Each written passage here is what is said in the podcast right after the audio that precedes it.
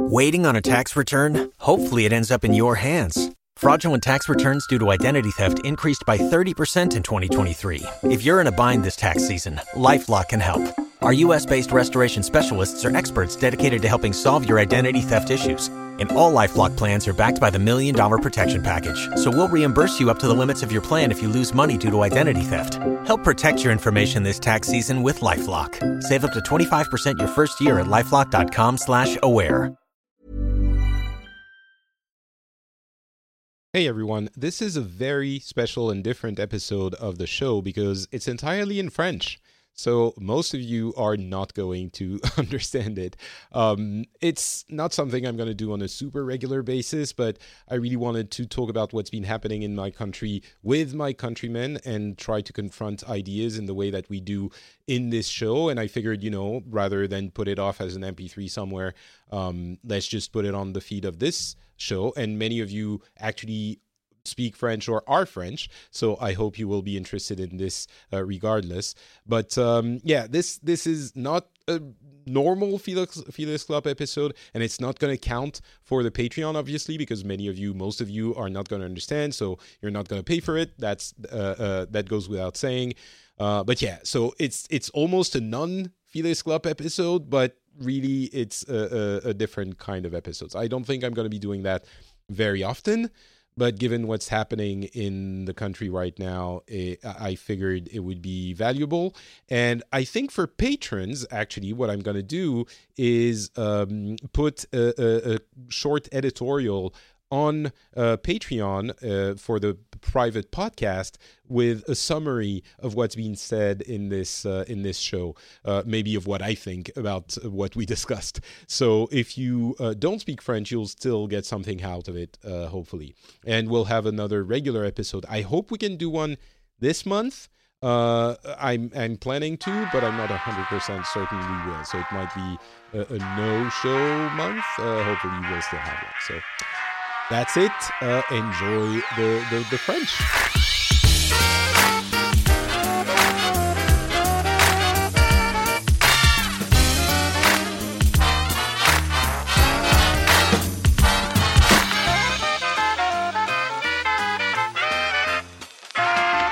Bonjour à tous, hello everyone. Euh, bon, donc, alors, c'est un épisode très bizarre euh, parce que c'est une émission qui est généralement en anglais, que beaucoup de Français écoutent aussi. Je crois que euh, une bonne partie de l'audience est, est française, mais généralement on fait l'émission en anglais. Et là, c'était l'occasion euh, de faire un épisode en français parce que il y a beaucoup de gens qui me demandent euh, oui, est-ce que tu pourrais faire le Phileas Club en français? Ça serait super. C'est un concept compliqué parce que généralement on a des gens de plein de pays différents. Bon, là c'est le, cas aussi, mais vraiment on va se concentrer sur la France, euh, la situation en France et la manière dont les choses sont en train d'évoluer peut-être dans un deuxième temps pour expliquer ce qu'est le Phileas Club en général, c'est une émission où j'invite, euh, une émission en anglais, où j'invite des gens de différents pays. Alors ça peut être euh, la France, l'Allemagne, euh, l'Angleterre, les États-Unis, mais il y a aussi des gens, j'essaye autant que possible, de pays d'Afrique, de pays du Moyen-Orient, d'Asie, etc. Et on discute de ce qui se passe dans le monde et de la des différentes visions qu'on peut avoir sur les mêmes événements. Donc l'idée est vraiment de euh, faire une sorte d'effort intellectuel pour essayer d'écouter et de comprendre la manière dont d'autres personnes voient les mêmes événements et donc c'est un outil un petit peu pour sortir de sa bulle euh, et, même même si on n'est pas coincé dans une bulle de, de se de se comment dire d'avoir d'autres manières de voir les choses d'avoir des opinions euh, d'autres cultures sur ces événements qui nous occupent parce que on a souvent tendance à euh, tous voir les choses quand on est dans le même euh, contexte dans le même cercle à tous voir les choses de la même manière. Et c'est une émission que j'ai pas commencé il y a il y a trois ans euh, pour se forcer à sortir des bulles des réseaux sociaux. C'est une émission qui existe depuis 2009 euh, avec euh, une petite interruption. Je crois que c'était 2009 où elle a commencé et c'est vraiment une volonté de ma part de de, de me forcer moi-même et d'aider les gens à, à, se rendre compte que il y a plein de manières de voir les choses et parfois des, des des manières de voir les choses qui sont pas moins valides mais simplement qui viennent d'ailleurs auxquelles on ne penserait pas et qui pourraient nous paraître surprenantes ou même inacceptables à, la base. Et l'idée n'est pas de forcer les gens à être d'accord, l'idée est simplement de se dire, bah, on va écouter les gens avec qui on n'est pas d'accord, et puis, bah, parfois, on sera toujours pas d'accord au bout du compte, euh, mais, de temps en temps, on se dira, ah, j'avais pas considéré les choses de cette manière, et c'est vrai que c'est une manière de voir les choses intéressante. Pas à tous les coups, mais parfois ça peut arriver. Donc voilà la base de l'idée de l'émission et, juste pour, préciser, je reçois, j'ai reçu régulièrement des gens qui euh, euh, ont voté pour Donald Trump, des gens qui ont voté pour le Brexit, ce genre de choses pour donner deux exemples vraiment euh, frappants. Et, mon idée, là encore, était de les écouter pour comprendre pourquoi, parce que pour moi, c'était des choses qui étaient un petit peu incompréhensibles.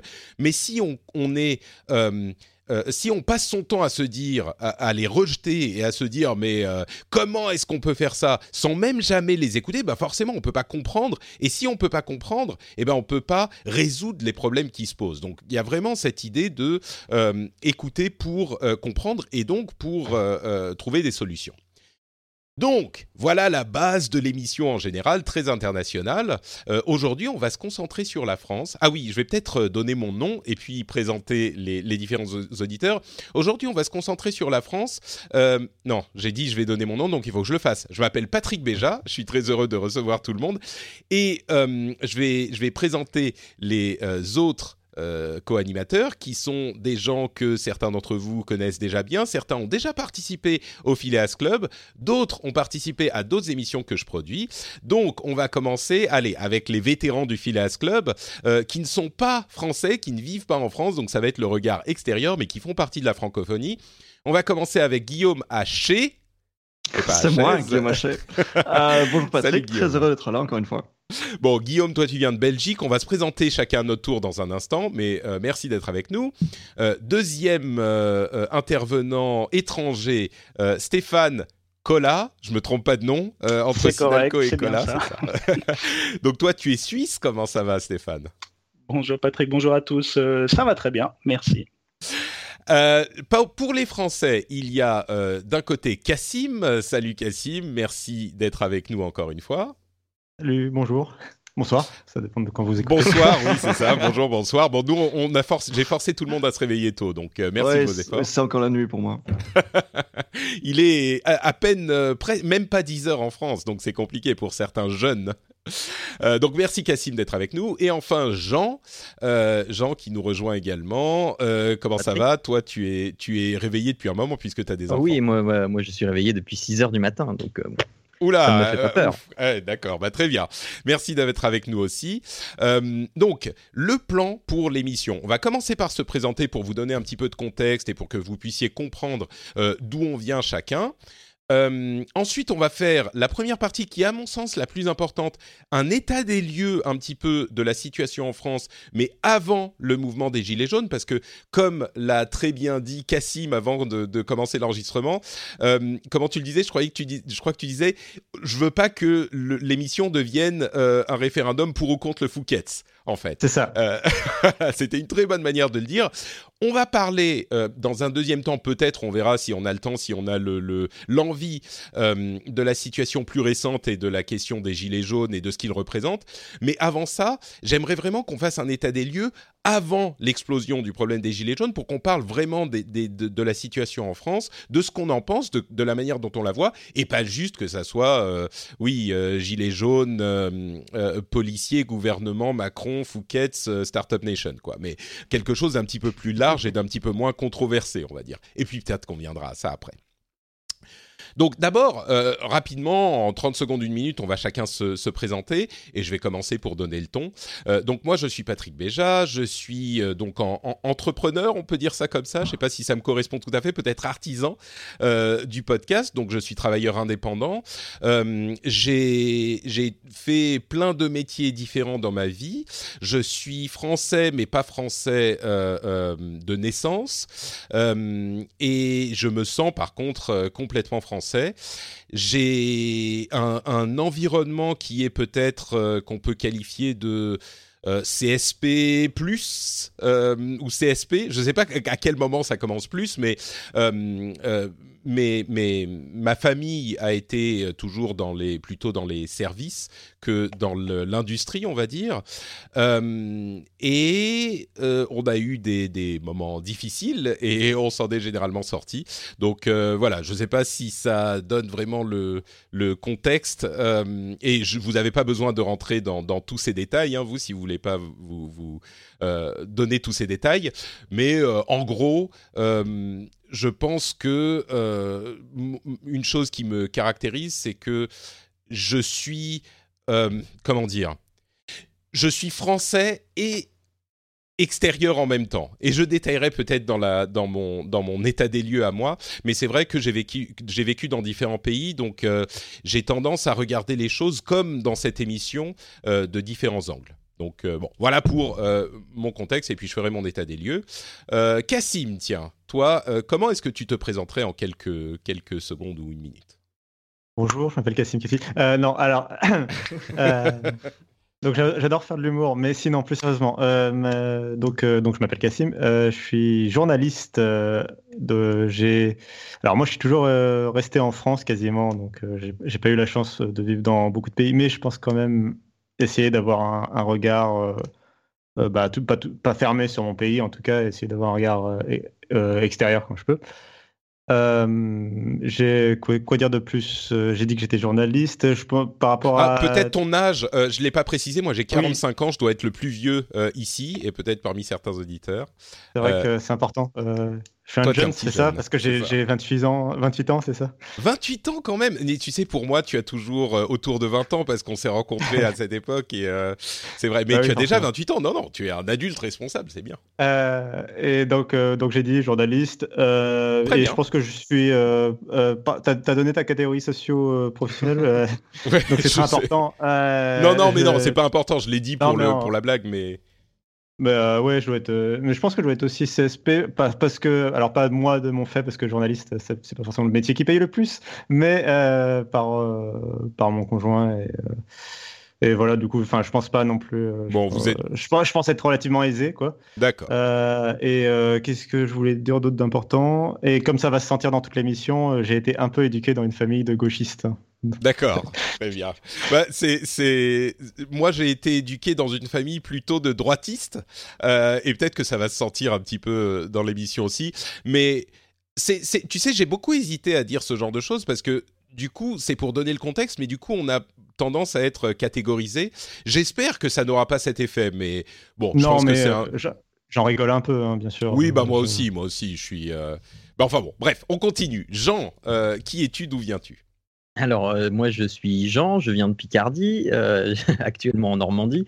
J'ai 37 ans, je suis enseignant en art plastique, et ma conjointe aussi. Donc, on est plutôt. Euh, on n'a pas de problème d'argent non plus. Alors, pareil, hein, je ne sais pas si je suis CSP, CSP. J'ai une mère qui est belge, donc je suis né en France, voilà. Mais voilà. Guillaume approuve. donc, euh, donc j'ai navigué, euh, j'ai toujours vécu en France, mais j'ai aussi navigué euh, en Belgique régulièrement pendant mon enfance. et puis, je suis parent aussi, deux enfants. Et, et, voilà, je suis donc fonctionnaire à la solde du gouvernement. Très bien. Euh, oui, moi je l'ai pas précisé. J'ai un, je pense que la plupart des auditeurs me connaissent un peu, mais euh, j'ai un bébé d'un an. Euh, je suis marié à une Finlandaise et je vis plutôt en Finlande en ce moment depuis la naissance du bébé. On était entre la France et la Finlande pendant très longtemps. donc oui, ça c'est un aspect important aussi. Bon, on va passer aux, étrangers. Euh, Guillaume, donc euh, on l'a dit, tu es belge. oui, je suis belge, effectivement. Donc je suis le plus jeune de la bande, je crois. J'ai 24 ans. Je suis informaticien indépendant. Je suis spécialisé surtout dans les, apps euh, mobiles. Je fais des podcasts aussi. J'aurai l'occasion de faire ma pub en fin d'émission. Euh, qu'est-ce que, oui, en termes de classe sociale, je suis plutôt issu euh, de la classe moyenne. C'était peut-être une mauvaise idée de parler de classe sociale. je, ah, sens que ça va nous plomber sur tout l'épisode.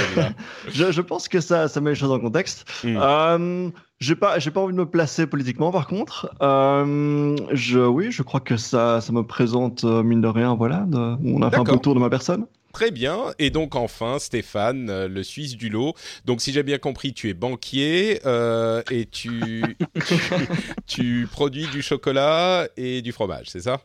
Alors tu crois pas si bien dire. Donc j'ai 39 ans, je suis né et je vis à Genève, euh, donc dans la partie francophone de la Suisse tout à l'ouest, euh, près de la frontière française. Euh, mes parents étaient italiens, mais je suis naturalisé depuis une trentaine d'années, donc on peut dire que je suis euh, bien suisse. Je travaille effectivement dans une, dans une banque dans le secteur, dans le secteur informatique, en fait. D'accord. Très bien. Euh, bon, bah merci à vous tous pour ces présentations. Euh, il y a, alors j'ai fait, euh, euh j'ai récupéré les gens euh, qui étaient, dont je pensais qu'ils euh, qui pourraient être intéressants, et c'est vrai que je me rends compte là qu'on n'a pas énormément de diversité. Donc de, de, de, diversité, bah il y a, y a pas de femmes, ça, ça, je le savais déjà. On est un petit peu tous classe moyenne plus. bon, j'espère que ça sera intéressant quand même comme comme discussion. Il y a une personne je... à gauche, donc ça va. Alors, je ne sais pas s'il y en a qu'une seule, mais euh, mais mais j'ai essayé. Pour être honnête, je ne sais pas euh, de quel bord politique euh, sont les différentes personnes qui sont présentes ici. Et, c'est surtout ça que je voulais essayer d'avoir. C'est ne même pas demander aux gens, bon, vous êtes plutôt de gauche, plutôt de droite, je sais pas, le, le, parce que c'est la question principale qui occupe euh, la, la, le, le, comment dire, qui occupe le pays. J'ai l'impression en ce moment et de, depuis longtemps, mais surtout en ce moment, c'est genre c'est vraiment des factions politiques, quoi. Donc, euh, moi, je me suis dit, je vais pas demander et on va voir ce que ça donne. C'était l'idée. Évidemment, euh... je suis tombé dans le panneau. ben, je sais pas, les, les, si ça se trouve, euh, euh, Stéphane, Guillaume et Jean sont euh, férocement de, de, de, ton côté, j'en sais rien. Écoute, je suis enseignant, alors. Bah, ouais, on a un fonctionnaire, donc forcément. on a quand même un petit peu de d'opinions différentes, j'espère. Et on va commencer, donc voilà, après cette très longue introduction, euh, on va commencer à faire cet état des lieux. Et comme je le disais, j'aimerais moi euh, me lancer en premier. C'est pas quelque chose que je, fais euh, toujours, mais pour, pour un petit peu essayer de donner le ton, surtout pour le, le, format, la manière dont, dont je voudrais qu'on qu'on parle de tout ça. état des lieux donc de la France, de mon point de vue personnel. comment dire? J'ai beaucoup pensé à la manière dont j'allais euh, parler de tout ça, et je crois que l'idée qui est revenue systématiquement dans ma tête, c'est une sorte de, euh, on va commencer avec les anglicismes, de disbelief, de d'incrédulité. Non, pas de désillusion, d'incrédulité. Euh, et il y a aussi de la désillusion accessoirement, mais face à la manière dont les Français voient leur, leur pays, parce que euh, souvent, moi, quand je parle avec euh, des gens qui sont pas français, qui sont à l'extérieur de la France, en particulier à l'extérieur de l'Europe, mais même dans l'Europe, j'ai l'impression, euh, je vais grossir un tout petit peu le trait, mais j'ai l'impression de défendre le socialisme. Euh, c'est quelque chose qui est très frappant, en particulier avec les États-Unis où ils sont un petit peu barrés, mais euh, leur expliquer ce que c'est que euh, la sécurité sociale, l'assurance chômage, les bon, évidemment aux États-Unis ils sont tellement à l'opposé que c'est ça devient presque comique, mais j'ai même ailleurs, j'ai vraiment l'impression d'expliquer, de défendre le modèle français et de dire bah oui, euh, le capitalisme c'est très bien, mais euh, il faut des garde-fous, il y a des choses qu'il faut gérer, euh, que le gouvernement doit gérer, etc. Et quand je suis en France, j'ai vraiment l'impression que mes idées que j'estime relativement raisonnables, c'est même pas que je suis extrême d'un côté ou de l'autre, mes idées sont... Euh, j'ai presque envie d'utiliser le terme attaqué, mais, mais genre je me sens agressé, voilà, je me, je me sens moi agressé parce que j'ai l'impression de euh, d'être considéré comme un représentant du grand capital euh, de Satan et que les, les, la manière dont je pense que les choses pourraient fonctionner est rejetée de manière presque dogmatique. Et pour, pour vraiment euh, préciser ma vision des choses, pour moi, l'aspect, euh, la, société idéale qu'on peut voir euh, dans le monde, dans les implémentations réelles, c'est un petit peu les, pays nordiques. et donc, quand on pense aux pays nordiques, on ne pense pas forcément à, une sorte d'ultralibéralisme. D'ailleurs, ce terme est pour moi devenu pas énormément de sens parce que c'est presque devenu une sorte d'insulte quand on pense aux pays nordiques, je pense qu'on reste quand même dans la social-démocratie qui fonctionne. Euh, il, se trouve que le, rapport, euh, je ne sais pas si vous avez vu ça, mais hier, le rapport de World Happiness ou Most Happy Countries, machin, les pays les plus heureux, euh, a, été publié. Et, et c'est un rapport qui étudie, ils vont pas demander aux gens est-ce que vous êtes content, mais qui étudie des facteurs sociaux, genre le niveau de vie, la liberté de la presse, la démocratie, etc. Et donc les pays nordiques sont dans les plus dans le top 10 avec la Finlande qui est première. Et donc moi je vis en Finlande, donc c'est un pays que je connais un peu. Et et, ces pays se sont euh, euh, euh, sont pas, j'ai l'impression, des, des, des, pays qui sont considérés comme des pays ultralibéraux. Et pourtant, quand je défends certaines idées qui sont implémentées en, dans les pays nordiques, en France, on me regarde comme, euh, je sais pas, comme on regarde, euh, pour, utiliser un gros mot pour certains Français, on me regarde comme Sarkozy, quoi. C'est genre, on me pointe du doigt euh, et on, me, on, pointe du doigt le Fouquet. C'est genre, ah, mais voilà, les riches, ils font ceci, les riches. Et, et mmh. pourtant, mes idées, encore une fois, sont des idées qui sont plutôt proches de la social-démocratie à la nordique. Et une des choses qui, euh, qui, qui me frappe, c'est que dans ces pays, en Finlande et dans le reste des pays nordiques, alors évidemment, ils sont pas parfaits. Hein, il n'y a pas non plus de, pays parfaits, mais donc on pourrait pointer vers des dysfonctionnements, évidemment ici aussi. Mais euh, quand on, parle des pays nordiques, il y a une volonté du, compromis ou du pragmatisme qui est, à mon sens, absente de la France. C'est-à-dire que il y a bien sûr des courants politiques, des courants idéologiques euh, qui, qui, sont euh, tout aussi forts que chez nous, mais quand il s'agit d'implémenter les choses en, Finlande et dans les pays nordiques, on se dit bon, euh, ok, c'est très bien tout ça, mais là il faut que ça marche. Et donc on va faire des compromis, on va être comment dire, on va s'asseoir à la table, on va discuter, et on va trouver des solutions. Et je me demande si, d'une certaine manière, c'est pas dû au fait que euh, historiquement, euh, au cours des derniers siècles et millénaires, il fait tellement froid ici que si les gens ne bossent pas ensemble, eh ben ils meurent. C'est aussi simple que ça. Mais euh, il y a la famine, on n'arrive pas et, et, les gens meurent tout court. Donc il faut bosser ensemble. Et donc on se retrouve dans des situations où on peut trouver des solutions. Et je vais donner quelques exemples pour illustrer. En Finlande, par exemple, on recycle énormément. Moi, j'ai genre 5 euh, ou 6 ou 7 types de, euh, euh, déchets différents. il y a des choses comme l'âge de la retraite, qui est un sujet hyper tabou en France. L'âge de la retraite à taux plein est passé à 68 ans, je crois, il y a peu de temps, il y a quelques années, et on sait très bien que dans, dans quelques années, il va falloir le relever encore. Et tout le monde le sait, et tout le monde s'en rend compte.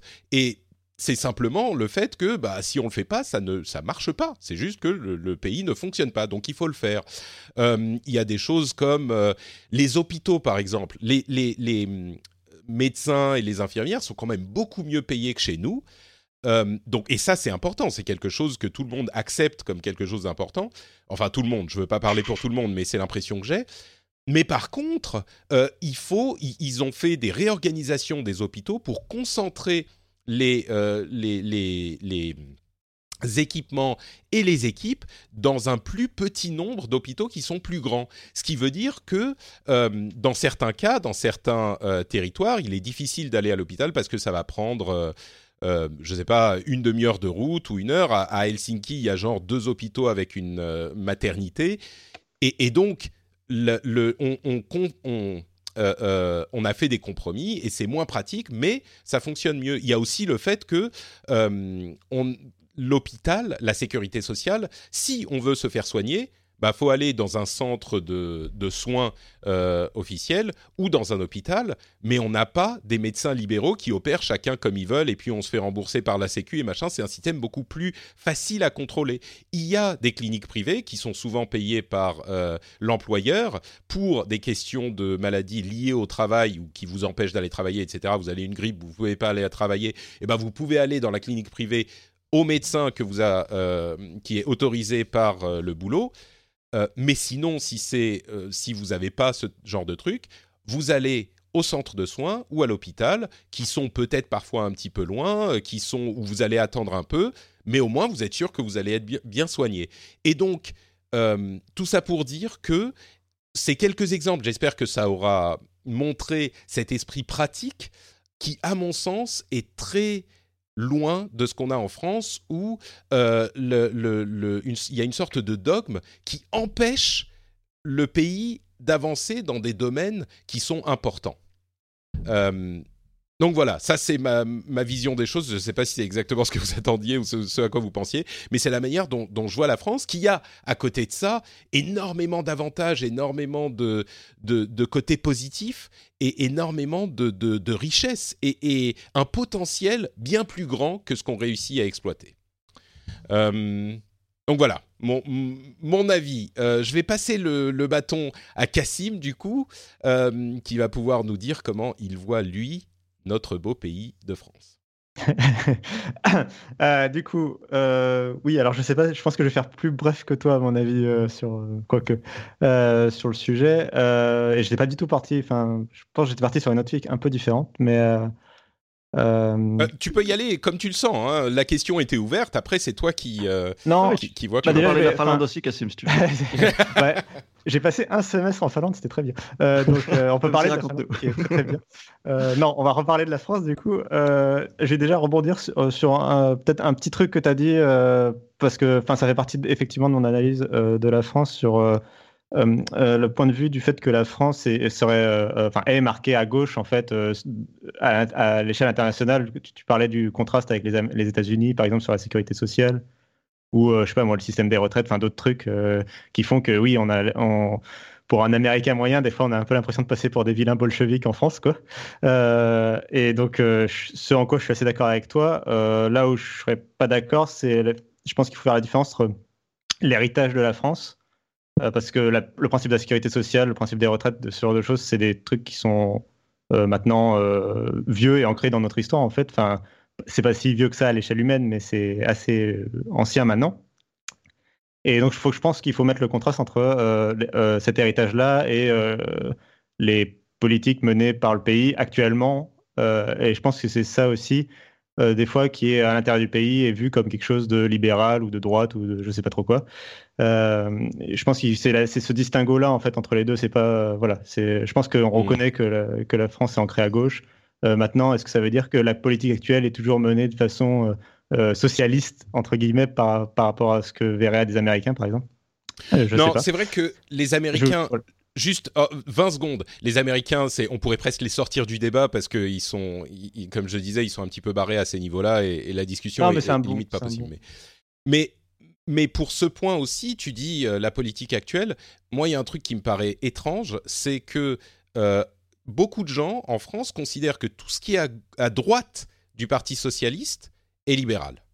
Tu vois, alors que encore une fois, dans d'autres pays, moi j'ai l'impression, et peut-être que les, étrangers euh, de l'émission vont me contredire, j'ai l'impression que en France on a un gouvernement de centre droit euh, qui s'est vendu comme un gouvernement du centre et qui est en fait un gouvernement de centre droit, mais on le qualifie quasiment d'ultralibéral et, et, on regarde les choses et on dit le Parti socialiste euh, sous Hollande, c'était déjà limite, tu vois, alors que dans tout le reste du monde, on verrait ça, on disait bah non, enfin eux ils sont à gauche clairement et le centre c'est le centre et enfin bon bref, c'est un point important aussi. Mais...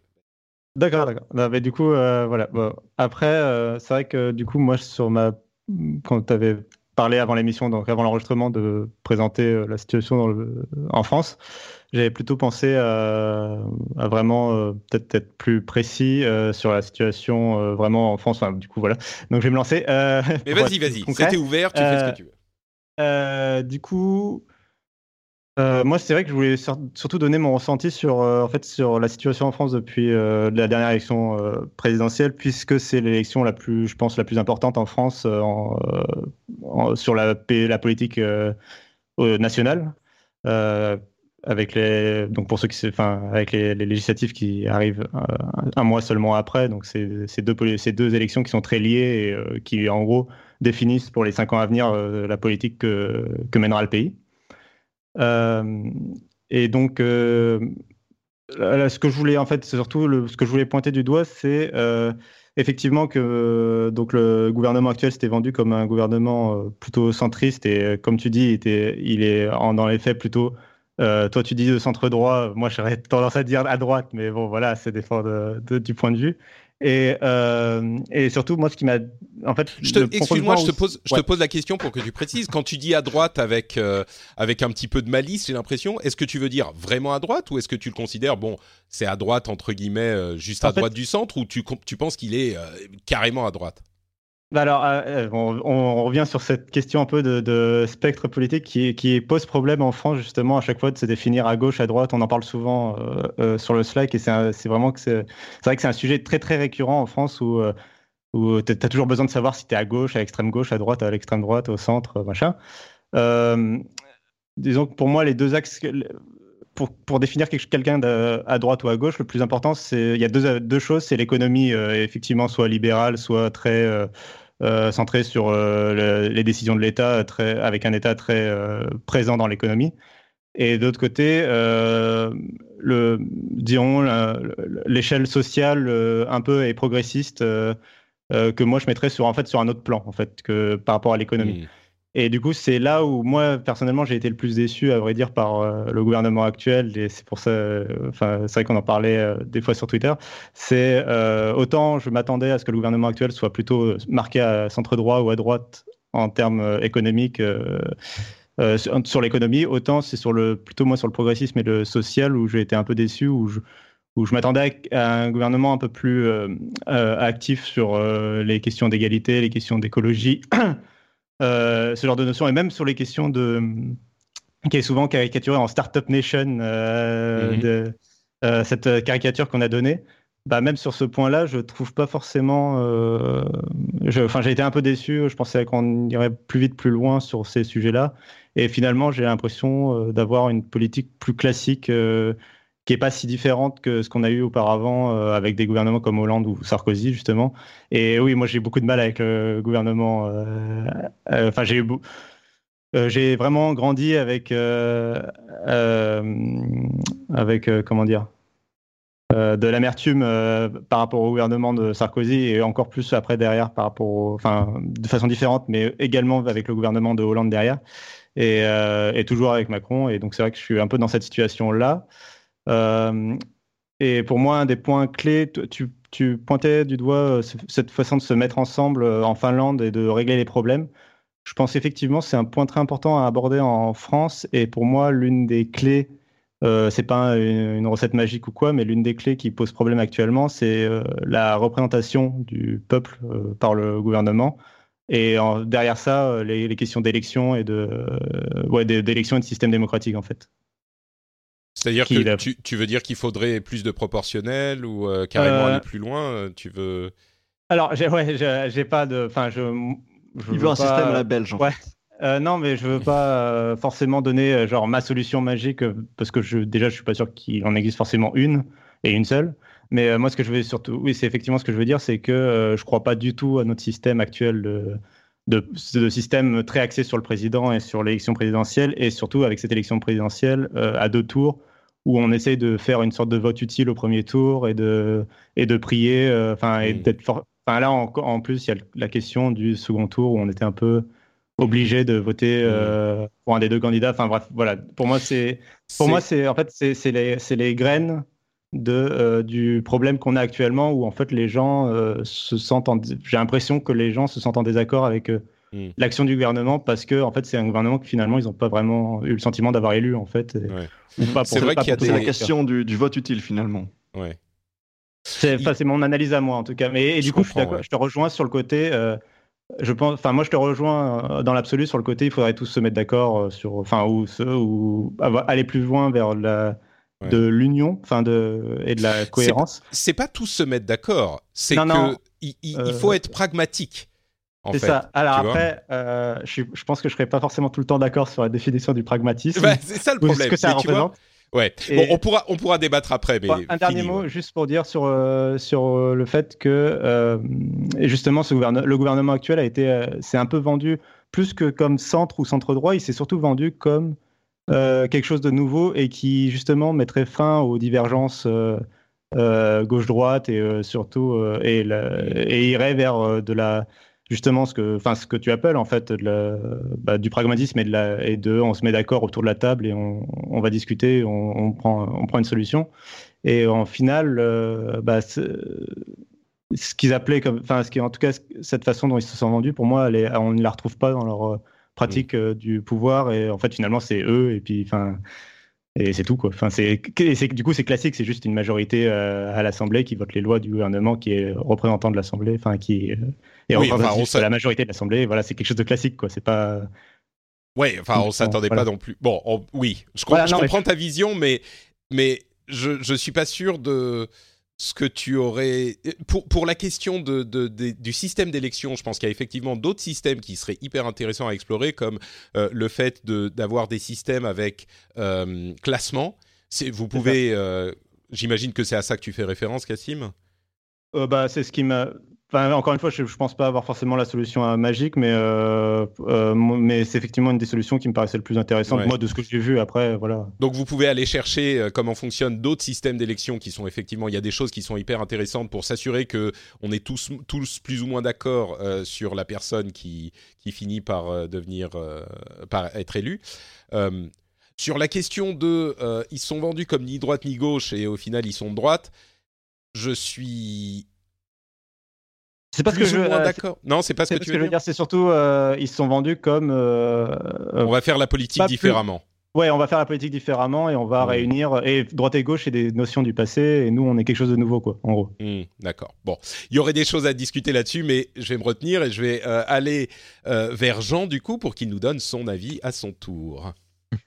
Euh, je rejoins pas mal de choses qui, qui sont dites, euh, mais euh, en fait j'avais envie de commencer par une, petite anecdote par rapport à, à, ce qui a été évoqué sur le, ce symptomatisme français de il faut que tu te définisses une, une appartenance politique, cette quasi-obligation d'être catégorisé droite, gauche, etc moi, quand j'étais petit, donc en fait, euh, je suis né le, 11 mai 1981, donc j'ai connu quelques jours de Giscard, et je suis, sinon je suis né sous Mitterrand. Euh, et, depuis tout petit, en fait, euh, la politique, ben, enfin, il y avait le journal télévisé, etc. Donc je voyais ce qui se passait, mais j'y ai très longtemps rien, absolument rien compris mais euh, vraiment très très longtemps, euh, jusqu'à la fin du lycée en fait. Et euh, une fois que je suis sorti du lycée, j'avais une bonne copine qui, elle, s'intéressait énormément à la politique, et je lui ai dit, écoute, on, on, va prendre une après-midi et tu vas m'expliquer la politique, parce que voilà, je suis en âge de voter maintenant, euh, ça serait bien que j'y comprenne quelque chose. Et euh, donc, elle a, commencé à m'expliquer la politique, et en fait, je me suis rendu compte que bah, cette vision-là euh, m'allait pas du tout, parce que euh, c'était cette vision où il fallait absolument que tu rentres dans des critères pour appartenir à des familles, et tu n'avais pas le droit ou, euh, ou alors enfin, c'est impossible, tu n'avais pas le droit de mélanger des critères de toutes les familles politiques et de les mettre ensemble. Et, euh, et, pour moi, c'est ce qui est encore symptomatique aujourd'hui. Et c'est de là que vient le problème de, euh, euh, ressenti d'un gouvernement par rapport à nous, comment on le ressent, et à l'étranger, comment il est perçu. C'est parce qu'on n'a pas les mêmes critères de socialisme, de capitalisme, etc.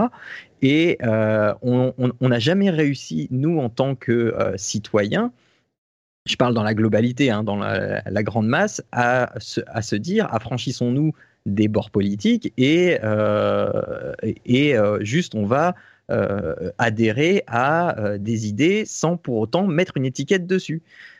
C'est ce qui se passe pour les petits candidats qui sont toujours relégués à 0,6% de, de vote. Et enfin, pour moi, il y a pareil, hein, comme Cassim, j'ai pas la solution, mais elle, elle viendrait peut-être de quelque chose comme ça aussi.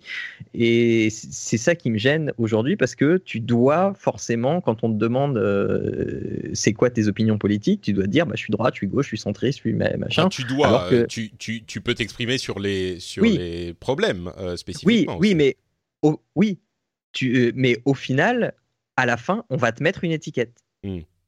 Et ça, ça me gêne profondément parce que, euh, euh, enfin, je sais que je veux pas te mettre sur un piédestal, hein, Patrick, mais quand, euh, quand non, non, vas-y, il n'y a pas de problème, dire, tu peux y aller.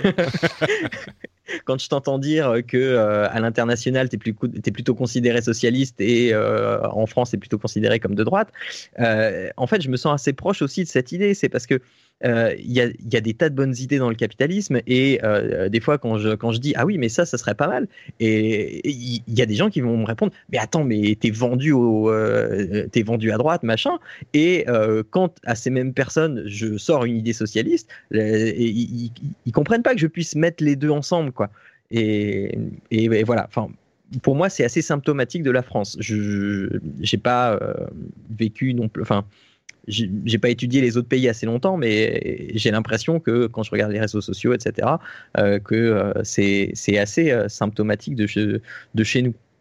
Et aussi pour en revenir à, à, à, ce que disait, enfin, à ce qui a été dit sur les promesses de, du gouvernement en place, etc. Je vois tout à fait ce que Cassim voulait dire, en fait, le, le fait de que ce gouvernement se présentait comme une alternative à ce qui avait déjà été fait avant.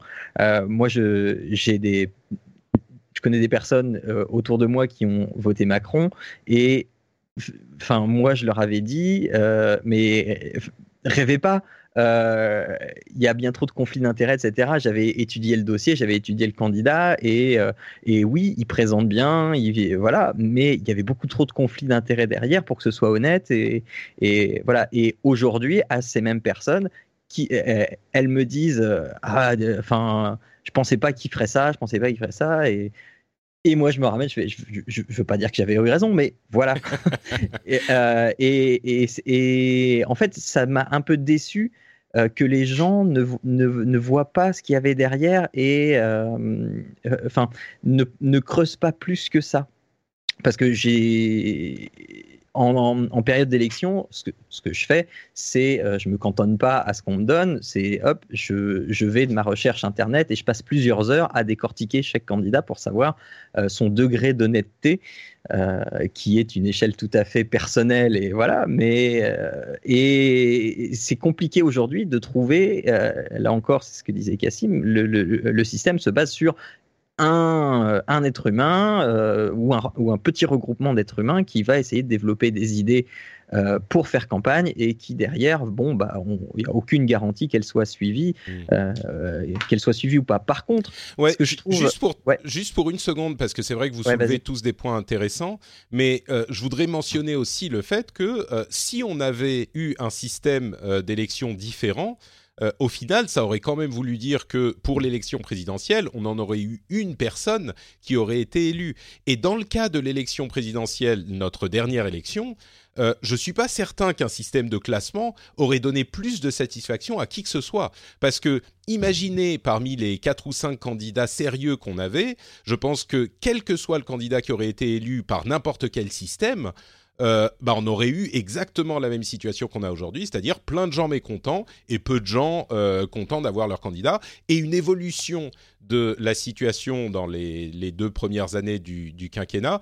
Je crois qui aurait évolué, à moins qu'il y en ait un qui, ait fait des, qui aurait fait des miracles et qui serait transformé en sauveur de la nation. Mais je, je, je pense qu'ils auraient tous été confrontés à la réalité de la situation. Ils auraient dû mettre de l'eau dans leur, de, de l'eau dans leur lait, euh, de, du, de l'eau dans leur vin, et, euh, et on ne saurait pas. Alors, ce que j'essaye de dire, c'est que même avec d'autres systèmes d'élection, on se retrouve quand même avec une personne élue au final. Et l'idéal présenté pendant la campagne est confronté à la réalité de la situation pour les présidentielles. Pour ce qui est des, euh, élections euh, parlementaires, on a une situation qui est encore plus ironique parce que si on dit on veut plus de proportionnel et plus de représentativité, ce qui est tout à fait vrai, ce que ça implique, euh, ça implique que les partis qui sont pas représentés aujourd'hui sont plus représentés à la à, la l'Assemblée. Et du coup, on parle de partis, je vais les nommer comme euh, le Front National ou le Rassemblement National, que ceux qui veulent plus de représentativité dont beaucoup sont à gauche, ne voudraient pas euh, ou, se lamenteraient de voir arriver au, euh, Parlement, et on provoquerait des gouvernements euh, d'union qui, là encore, ne satisferaient pas ces gens-là. Donc c'est pas aussi simple que de dire changeons le système, ou alors on part sur des extrêmes comme les élections au hasard, enfin les nominations au hasard, etc., qui sont beaucoup plus extrêmes, qu'on pourrait discuter un jour. Mais bref, je voulais juste préciser cette idée que oui, on pourrait euh, élire les gens différemment, puisque vous l'avez évoqué tous les deux, mais je ne suis pas convaincu que ça donnerait le résultat que vous, que vous souhaiteriez. Quoi. Mais bon, je te laisse continuer, Jean. Non, mais oui, mais alors moi, c'est pas tant sur le système d'élection, en fait, c'est plutôt sur le système de gouvernance où euh, je, euh, je, reviens sur ce que je disais au départ, c'est prendre plein de petites choses, donc peut-être prendre plein de, de, de, de bords politiques différents et puis euh, essayer d'en faire quelque chose d'intelligent et pas de se cantonner à, dire ah tiens, un tel il a eu cette idée-là, oh malheureux, il n'est pas de notre parti. Hmm. Voilà. Donc la promesse de Macron, finalement, c'est ce qu'il ce qu'il qu'il avait dit qu'il ferait, qu'il peut-être pas fait, on pourrait en, discuter, mais ouais. Et, et, euh, et, juste pour finir avec euh, l'image de la France que j'ai aujourd'hui, c'est euh, une gouvernance en fait à deux visages.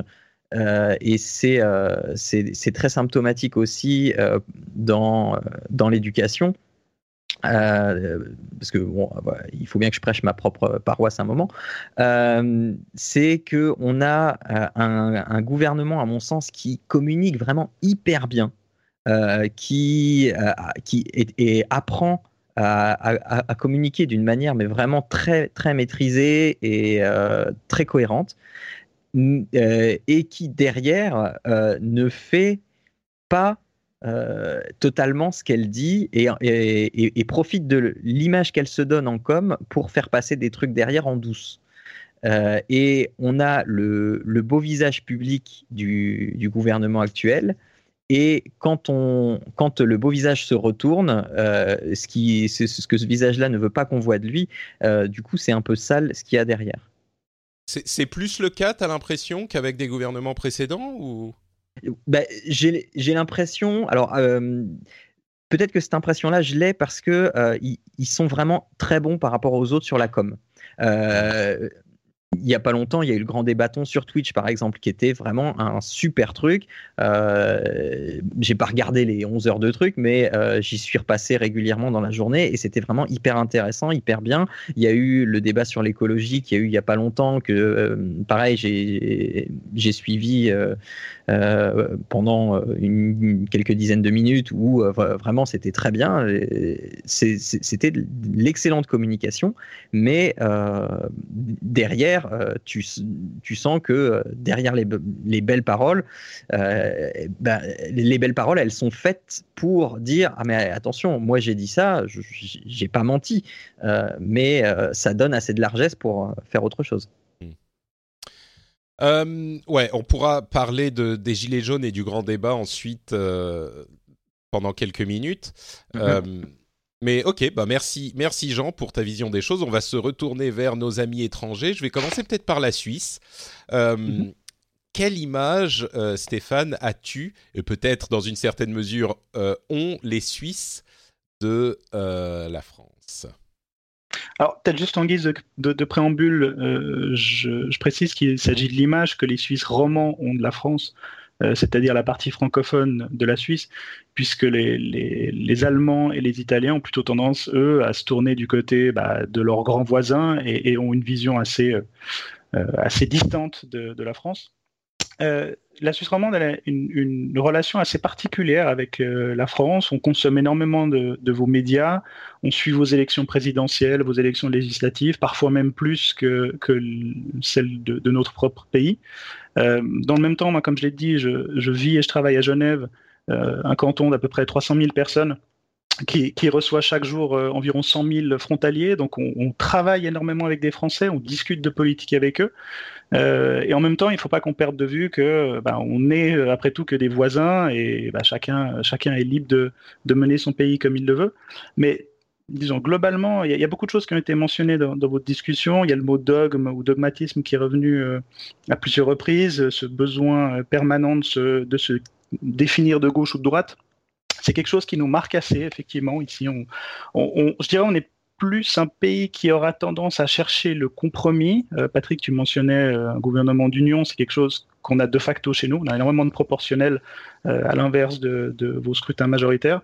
donc ça, c'est quelque chose qui, a tendance à nous marquer et je pense qu'on est nombreux à, estimer que c'est une des causes des, dysfonctionnements de ces dernières années.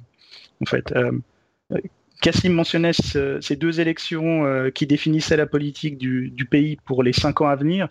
Euh, c'est quelque chose qu'on n'accepterait jamais.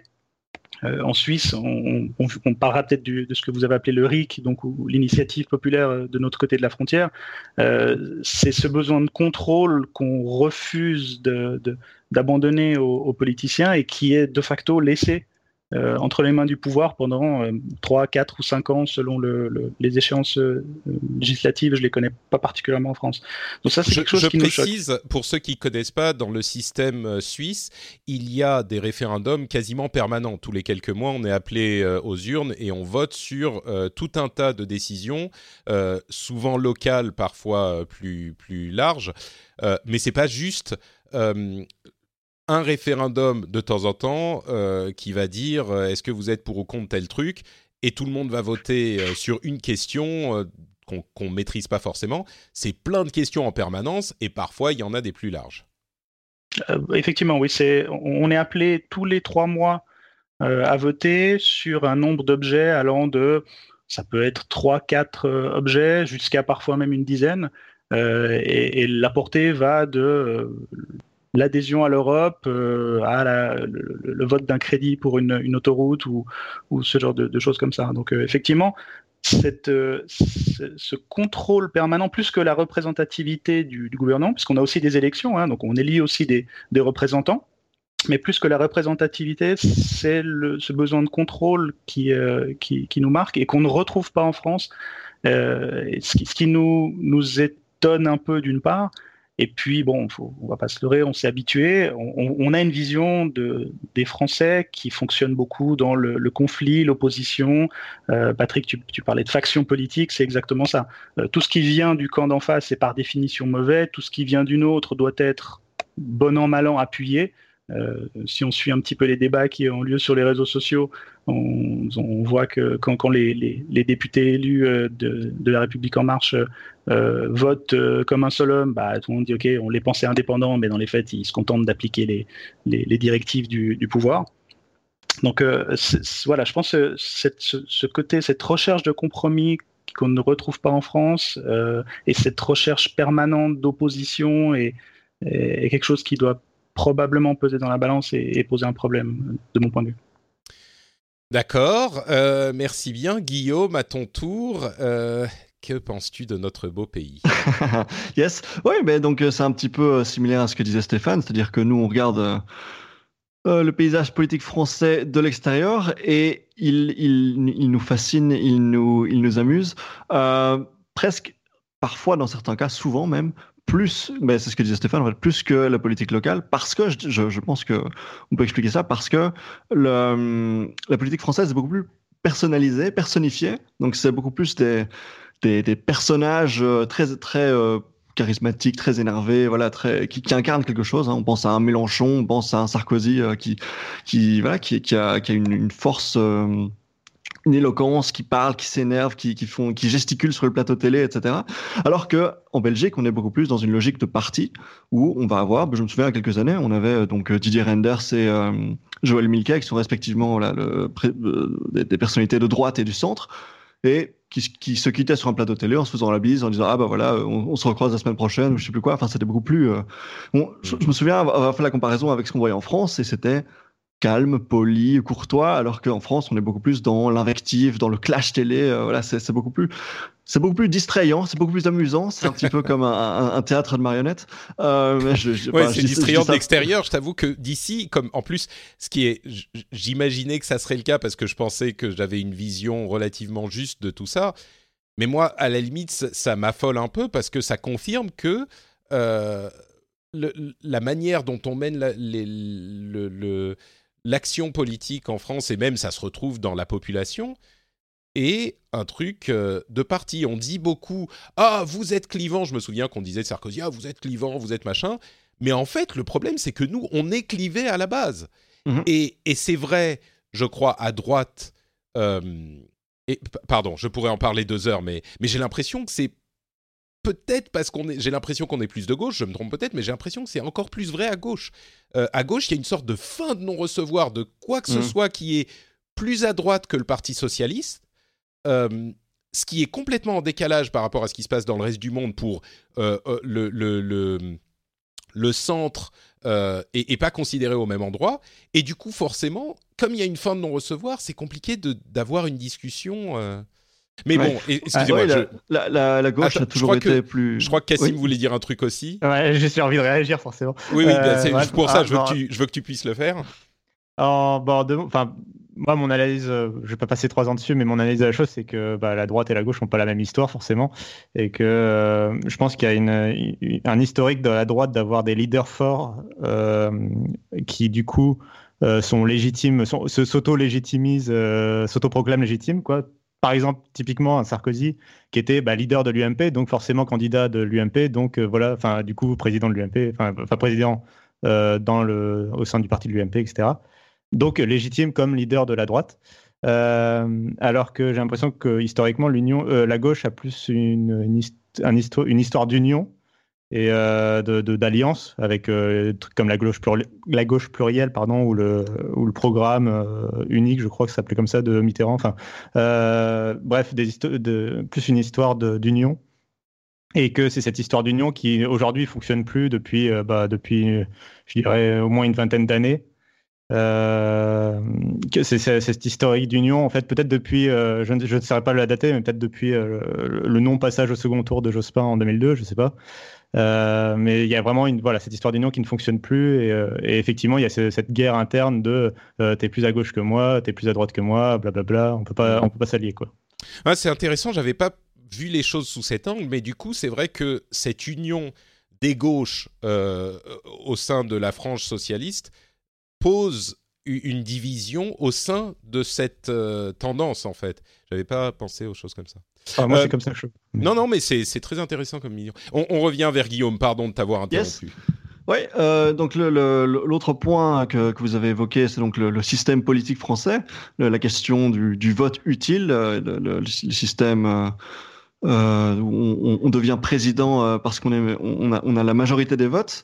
Euh, je pense qu'il y a ce truc en France où, euh, et vous serez peut-être d'accord ou pas d'accord, mais j'ai le sentiment que les Français aiment beaucoup élire un roi qu'ils vénèrent, qu'ils adorent, pour ensuite le décapiter avec violence. Euh, et c'est c'est quelque chose qu'on voit avec euh, avec Sarkozy, c'est quelque chose qu'on voit avec Hollande, où les gens euh, les gens dansaient dans la rue quand Hollande a été élu, et puis il a fini son mandat avec euh, 4% de, de, de popularité. Enfin, c'est c'est il y a il y a, y a un, c'est un rapport à Bon, là, on, on- je- c'est un sujet que je maîtrise moins, mais un rapport au culte de la personnalité, un rapport à l'ego, tout ça, que, qui est, peut-être assez français.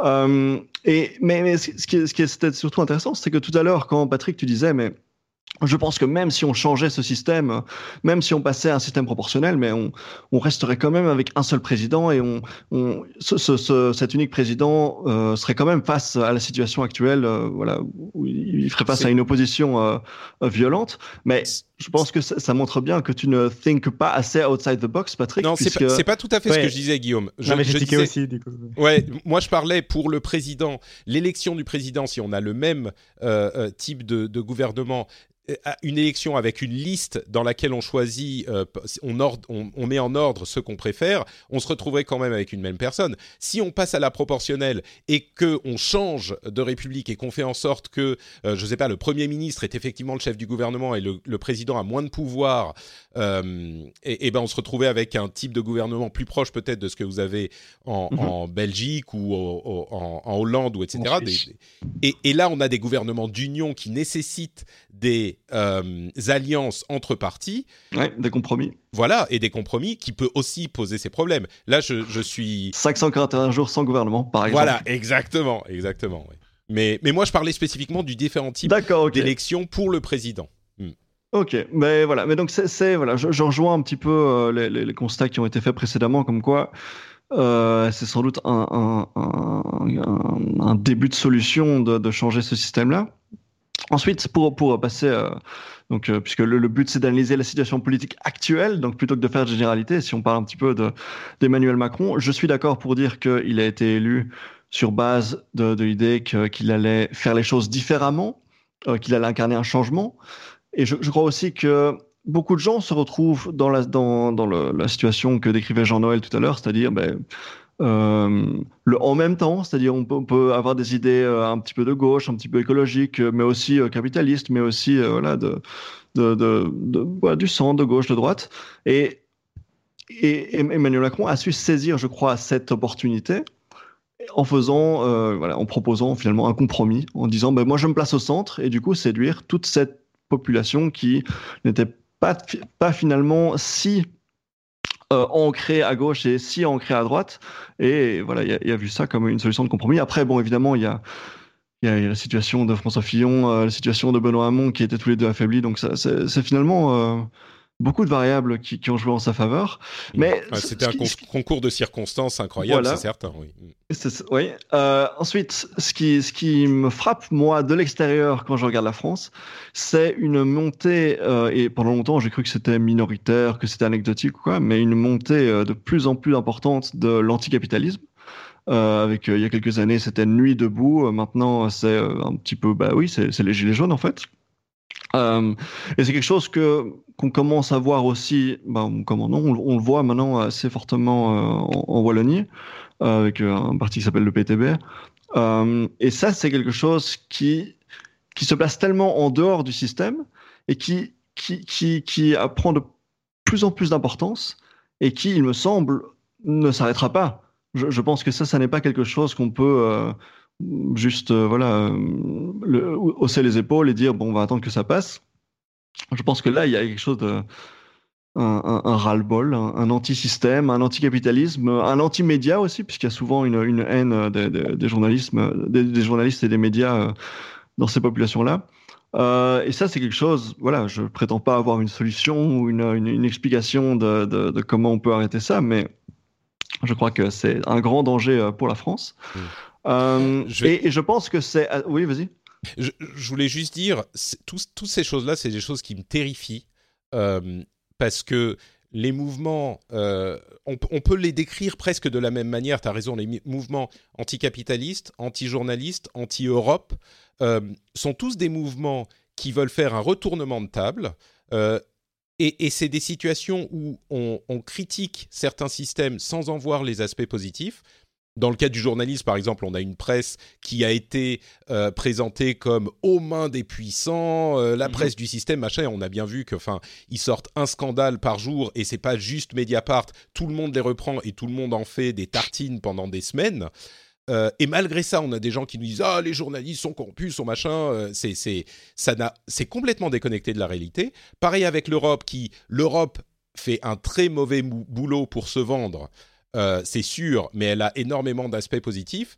Et il y a des gens qui, sont, euh, qui ne voient que les aspects négatifs. Idem avec le capitalisme. Et donc, il y a des gens qui veulent retourner la table, qui veulent faire un grand fuck you. Et pour moi, on se retrouve dans des situations absolument intenables, comme ils ont eu en Angleterre et comme ils ont eu aux États-Unis, où ils ont voté pour le Brexit et où ils ont voté pour Trump. Et euh, les gens qui voulaient mettre des doigts d'honneur l'ont fait, et ils ont foutu la merde pour tout le monde. Euh, bon, le, le, Brexit, on euh. se rend compte à quel point c'était.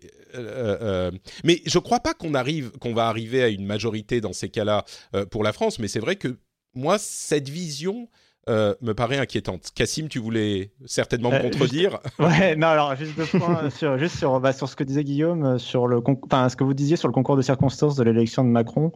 Euh, sur lequel je pense qu'on peut à peu près s'accorder. Et, euh, et, en fait, moi, ce qui me venait à l'esprit, c'est le fait que bah, il a été élu sur un concours de circonstances. Effectivement, euh, bah, voilà, on, en a donné quelques-uns des ingrédients. Et, euh, et, en fait, il en a pas.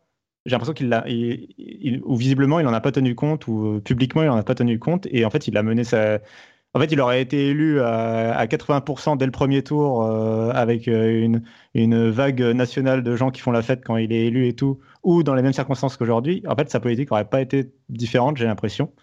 Et, euh, et, du coup, j'ai l'impression qu'il y a aussi, c'est un ouais. des ingrédients, enfin, cette absence de, de, de, comment on dit d'humilité un peu peut-être. Hmm. ouais dans les dans l'élection euh, me Il n'a semble pas euh, assez euh, de syndrome de l'imposteur, c'est ça que tu veux dire?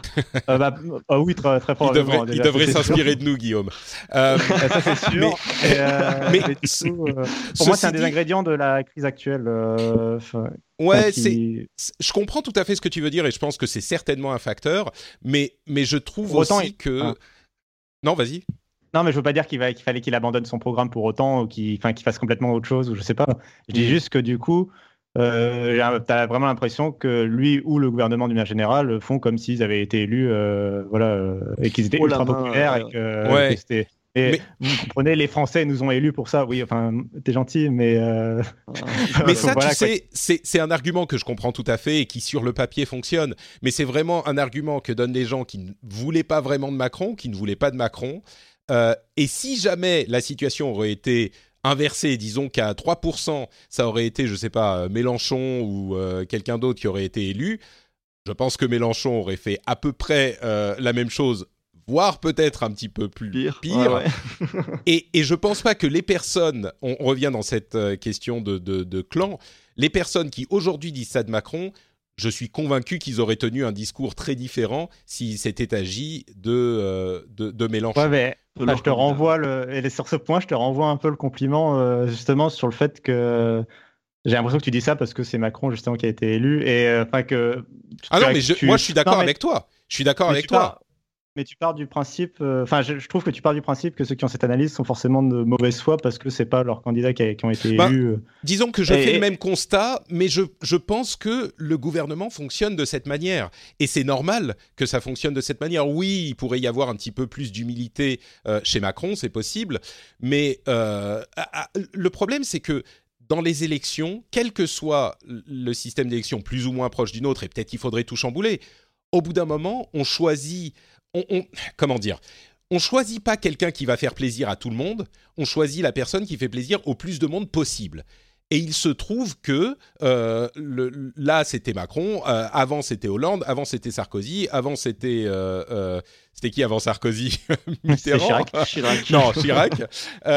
Et, et, et, et, si tu veux, forcément, les gens, même dans le meilleur des cas, ils vont, ils vont avoir été lus que par euh, 50,01% des gens.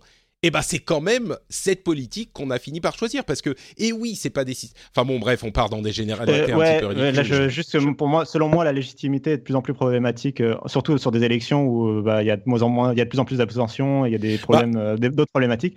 Sur- toujours plus en plus d'abstention, je suis pas sûr. Sur cette élection, c'est certainement la- l'élection la plus problématique, mais tu vois avec Hollande, ça, il a été élu plus franchement, on va dire. Ça veut pas dire qu'il y avait pas, qu'il y avait plus de gens, enfin moins de gens qui étaient mécontents. J'ai l'impression. oui, bien que- sûr. Mais euh, enfin, bref, euh, on pourrait en débattre, Ouais. mais c'est Ouais, c'est ouais. un autre Je- je- problème. Revenons- Mais, revenons sur Guillaume, mon- rap- Ouais. Rapidement, en deux mots, euh, juste pour dire que sur, sur le même un peu le même sujet de mauvaise foi, tu, enfin, tu, euh, tu, tu- à un moment, tu mentionnais le fait que euh, bah, du coup, le Rassemblement national pourrait être un peu plus fort à l'Assemblée nationale si on avait plus de proportionnel. Mhm. Euh, moi, je suis assez opposé à leurs idées. Je pense que c'est assez clair. Mais pour, pour autant, ça me semblerait. euh, tu vois, je ne serais pas forcément dans.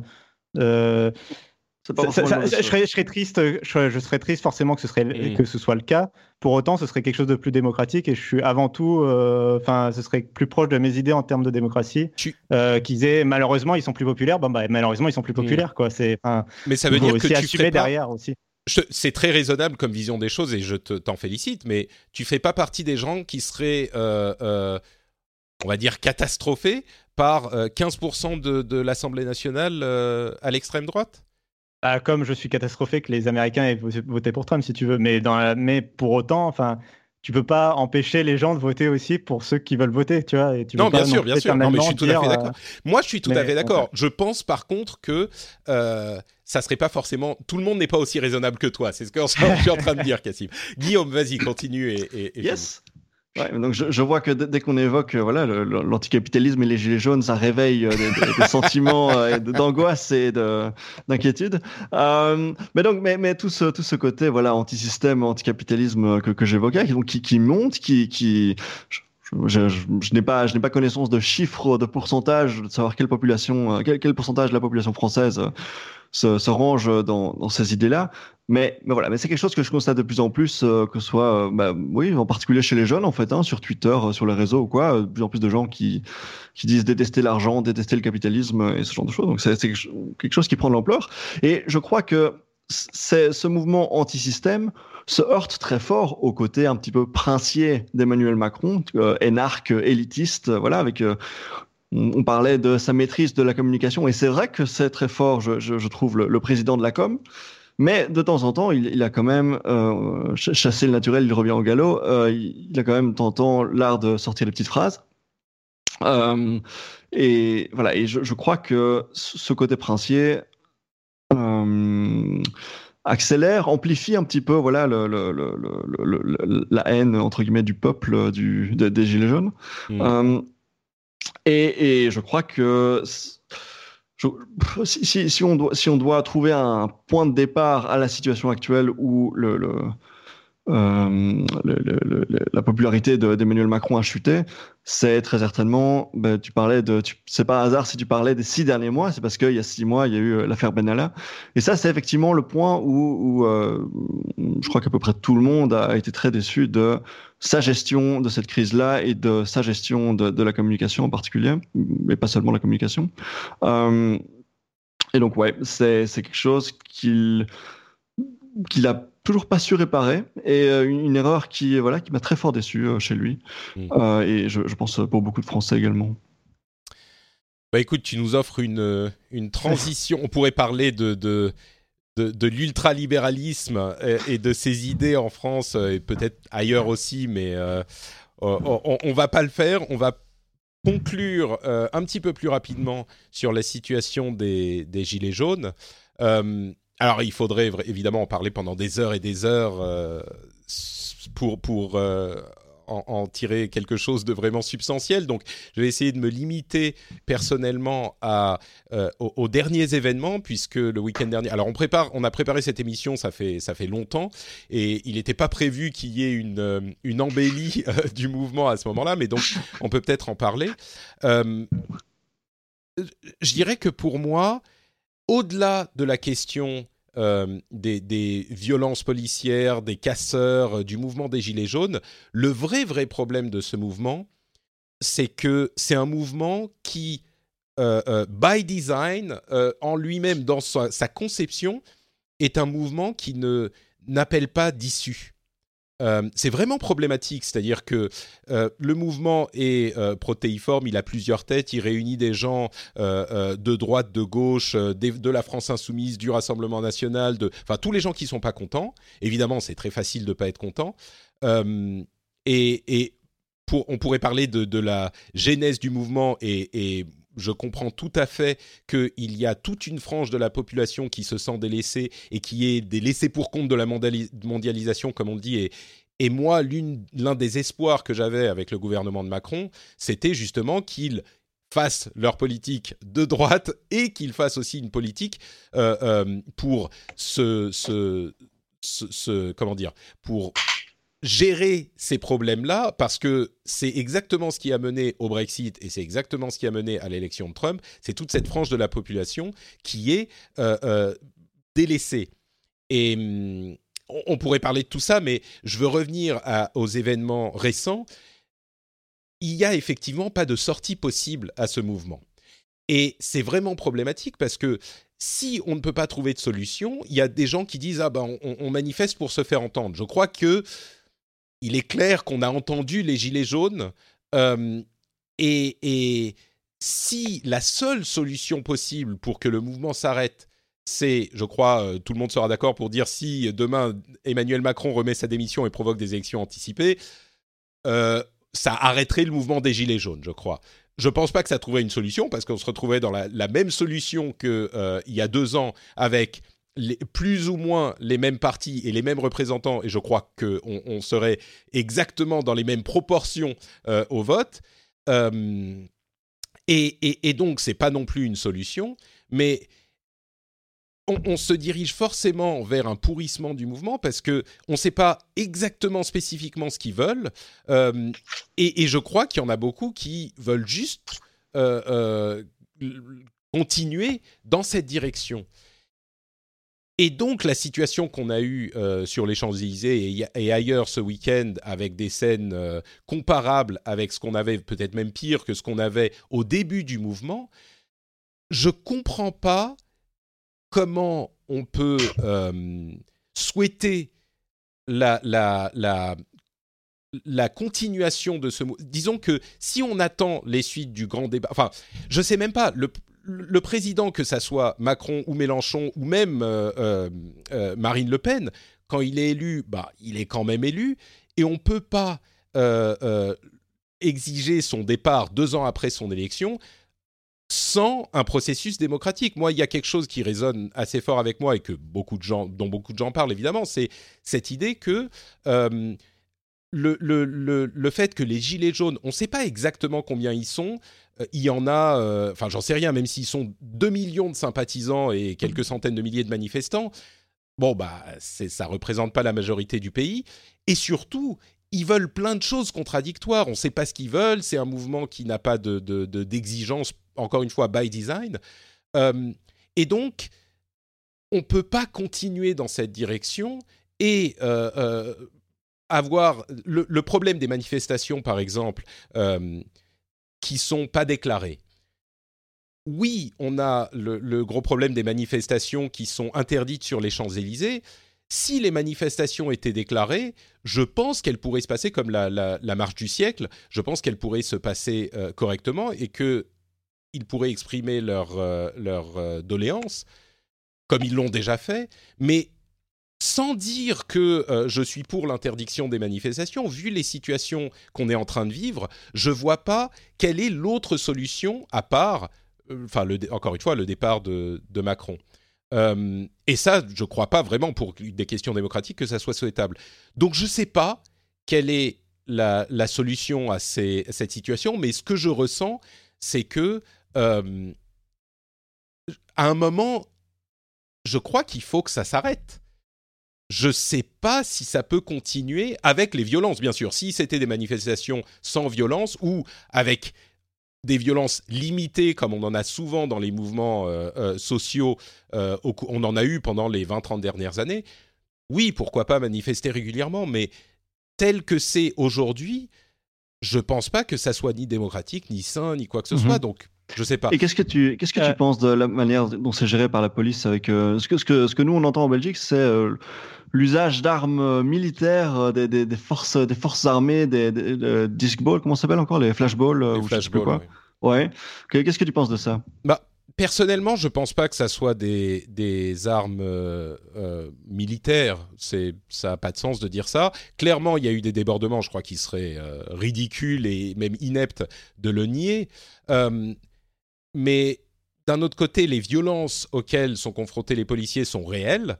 Le fait d'utiliser ces armes contre des manifestants pacifiques, ça a été le cas, évidemment, peut pas, n'est pas tolérable mais je ne pense pas non plus que les policiers euh, ne devraient être équipés que de, boucliers de matraques.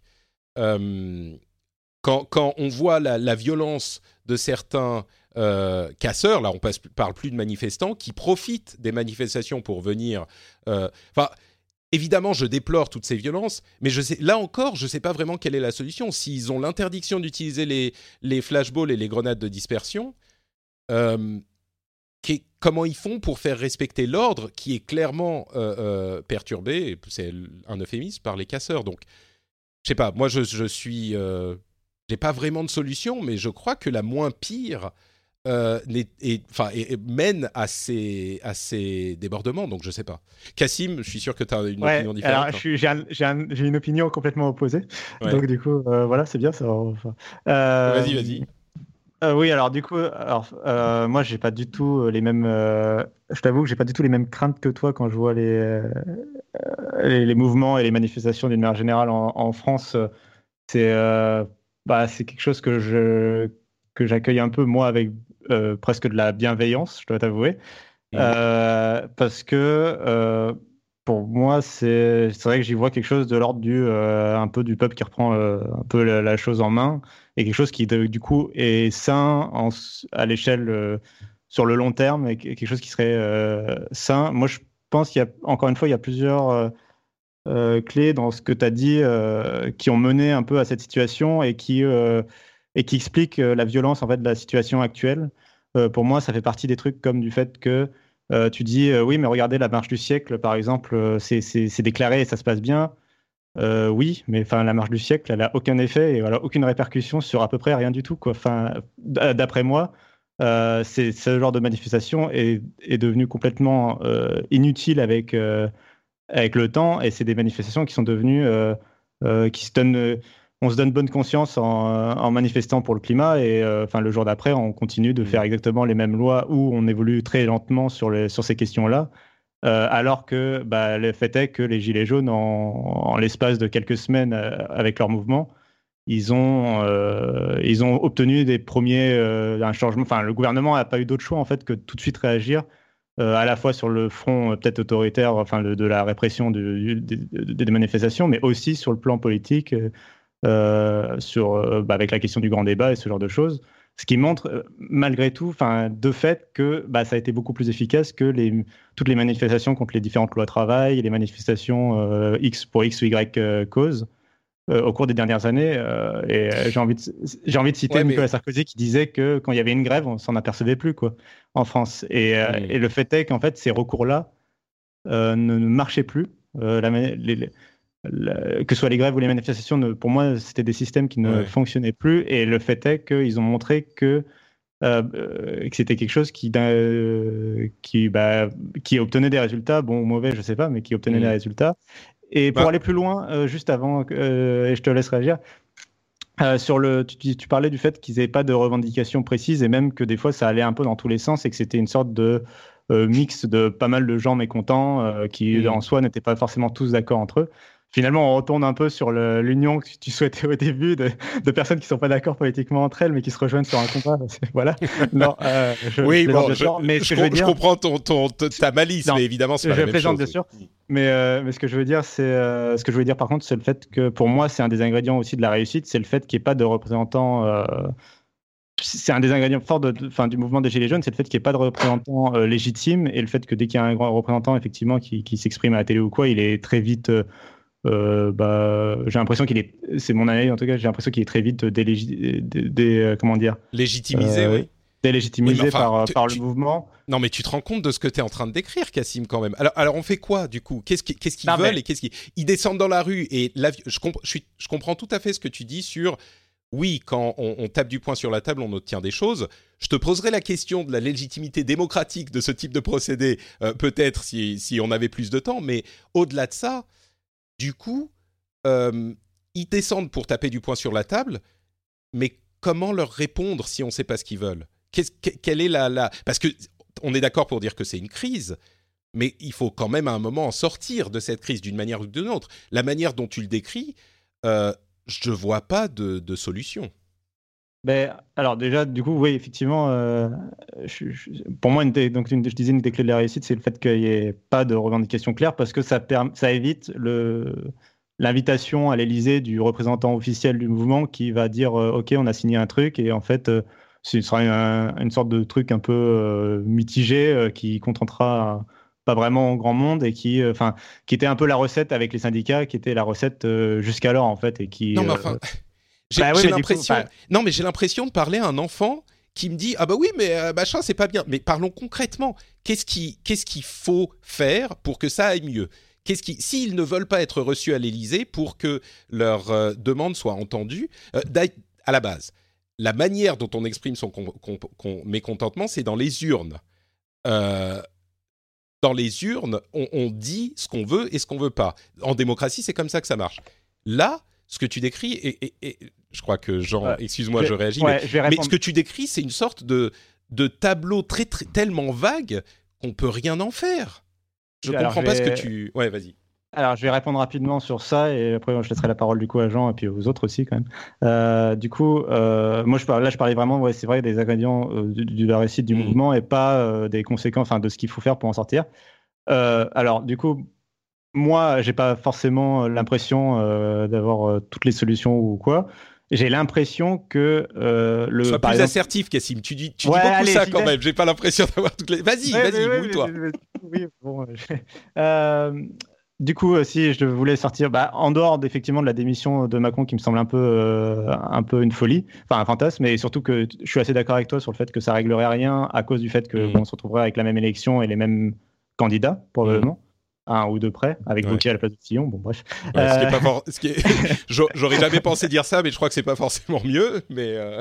Euh, et du coup, bref, euh, donc pour sortir de la crise, pour moi, ce serait effectivement bah, le grand débat. Ça me paraissait une bonne idée si il est mené correctement et pas comme il a été fait, comme il a été fait, c'est-à-dire hmm. pas du tout avec le côté.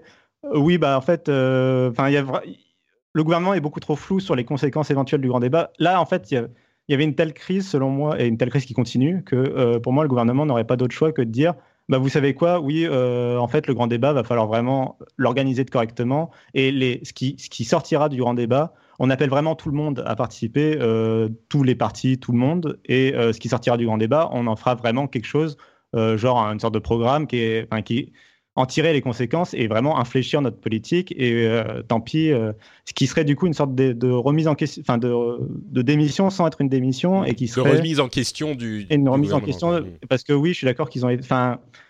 Dans la, dans la Constitution, ils ont la légitimité pour gouverner. Le problème, c'est que, enfin, le fait est que là, il y a un problème et qu'il y a une crise et que pour moi, la seule façon d'en sortir, c'est de dire vraiment, poser les trucs sur la table et de dire, bon, bah, et là, pour moi, ils jouent trop la carte du, oui, on fait un grand débat, mais bon, euh, en fait, on va faire une façade ça pour toi, quoi. Mhm.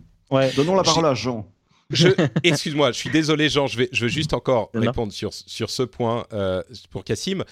Au, final, tu vois qu'on se rejoint complètement parce que je je je, je suis complètement d'accord avec ton analyse. Euh, à ceci près que j'aimerais quand même laisser la chance au grand débat de se terminer. On est à genre un mois ou deux, donc calmons-nous jusque-là. Peut-être qu'après, il faudra retourner dans la rue dans le calme, j'espère, parce que l'échéance suivante, c'est pas euh, euh, brûler le Fouquet, c'est les champs pour que le gouvernement démissionne. L'échéance suivante, c'est l'élection suivante.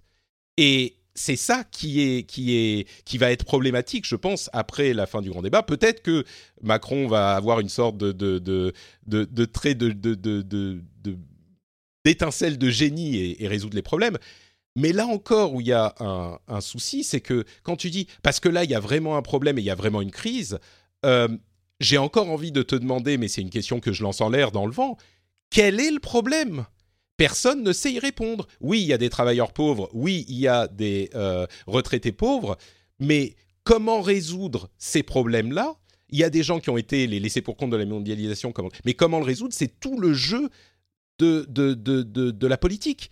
Et c'est à ce jeu, entre guillemets, qu'on joue déjà avec les partis, avec les programmes, avec tout ça. Et donc, la solution au problème, c'est ce qu'on est déjà en train de faire, c'est la démocratie. Et le fait que on trouve pas de solution immédiate, ça ne veut pas dire qu'on peut euh, brûler le pays ou retourner la table ou bref. Bon, Jean, je vais laisser répondre. Euh, et, puis après, je te redonne la parole, Jean. Mais vas-y, euh, Cassim, pardon. Mais vas-y. Euh, et puis après, on ira vers Guillaume et, Stéphane aussi quand euh, parce que euh, donc étant enseignant, les manifestations, les grèves, tout ça, on n'est pas du tout étranger à la chose. Hein. et moi, ça m'énerve profondément parce que justement, je suis tout à fait d'accord avec ce que disait Cassim, ça fonctionne absolument plus. Mmh. on, enfin, chaque année, il y a à chaque rentrée scolaire, c'est quand la prochaine grève, c'est une sorte de rendez-vous qui veut plus rien dire. Enfin. Euh, tous les syndicats euh, me brûleront pour avoir dit ça, mais bon, euh, voilà. et en, fait, ça fait longtemps que moi j'ai réfléchi à une alternative à ça. Et ce qui me paraît le plus raisonnable, et ce qui peut fonctionner aussi, c'est euh, euh, bah, bah, plutôt que de euh, taper du poing sur la table, c'est avant même de, de se manifester pour dire non, on n'est pas content, on n'est pas d'accord, c'est effectivement de se rassembler, de se dire voilà, on n'est pas d'accord, maintenant qu'est-ce qu'on peut faire contre ça? On va mettre quelque chose en place, on va montrer que ça marche, et une fois qu'on a mis cette chose en place et qu'on a montré que ça marche, là, on peut mettre entre guillemets nos couilles sur la table et aller démarcher et euh, montrer que on peut avancer, on peut, il y a des alternatives qui existent, mais qui ne sont pas juste des mots.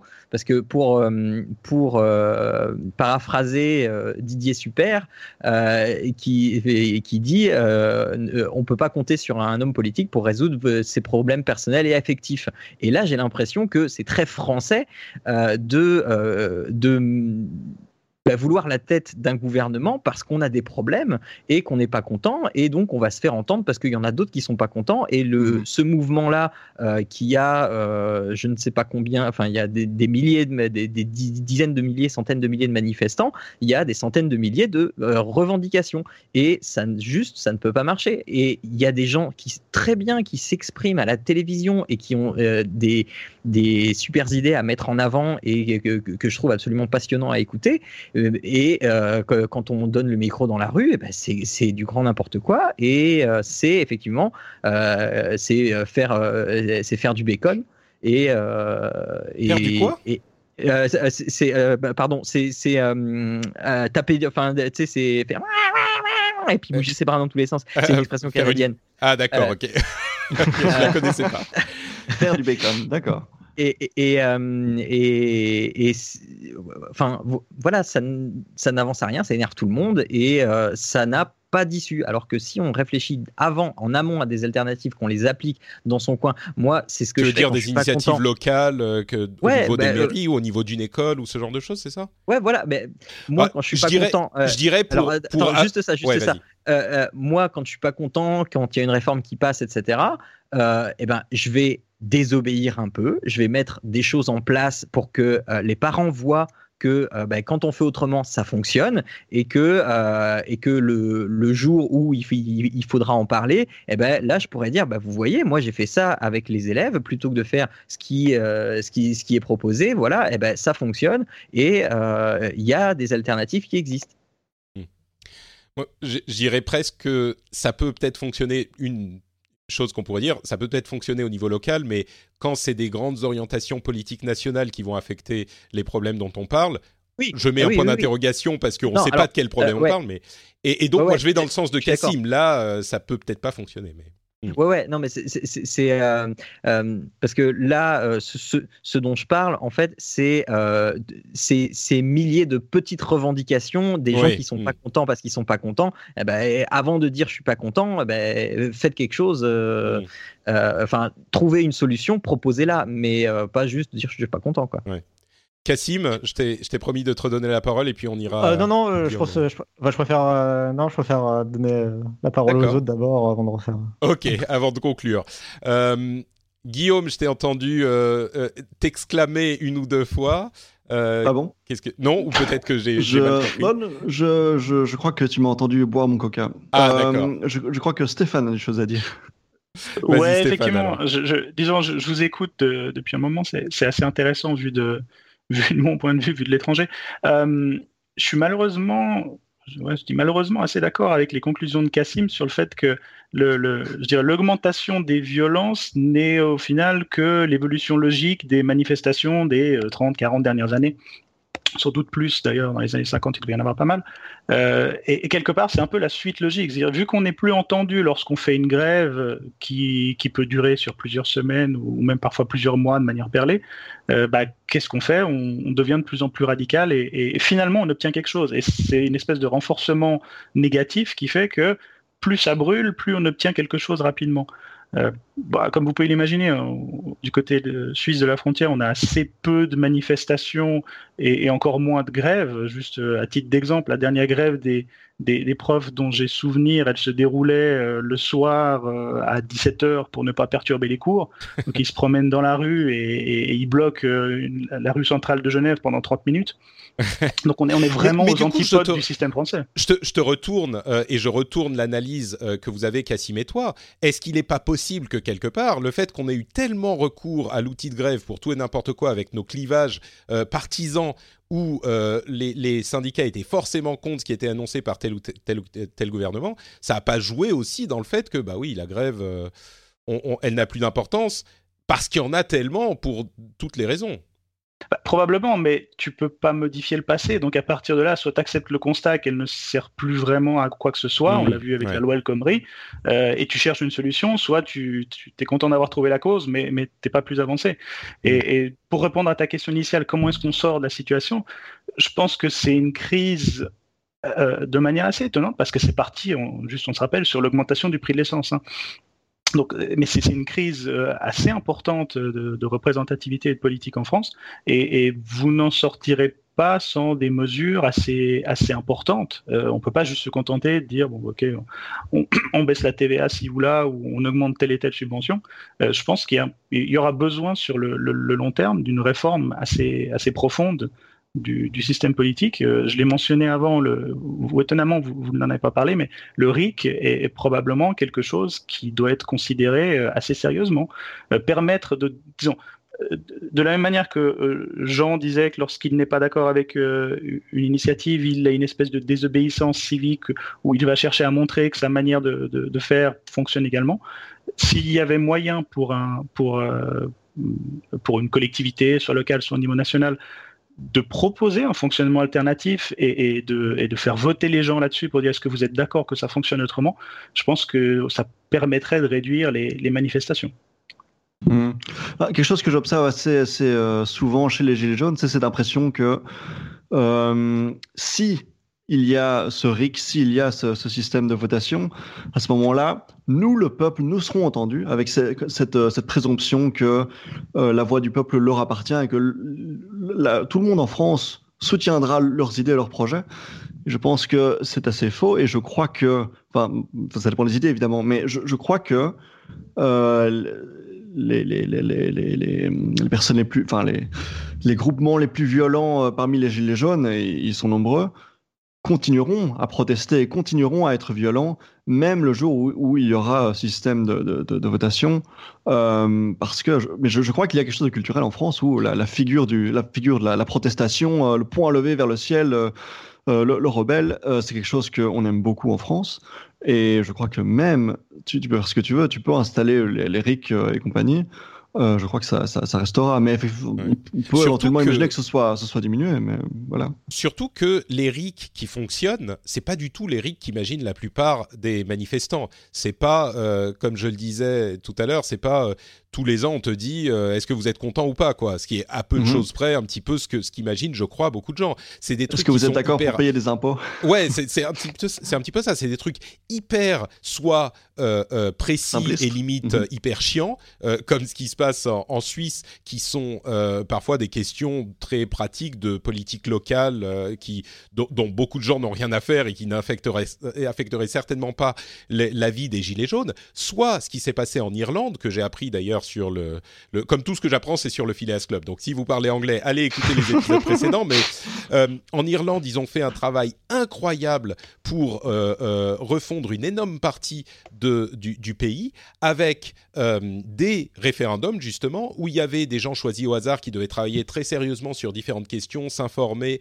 euh, euh, et mettre des propositions. Et ensuite, pour les votes, les choses étaient soumises à des règles hyper strictes, euh, réglées surveillées par des organismes légaux du, législatif, pardon, du juridique, qui devaient informer le public sur des périodes longues et qui devaient donner toutes les clés pour apprendre euh, sur des questions comme euh, le droit à l'avortement. Enfin, il y avait plein de trucs comme ça.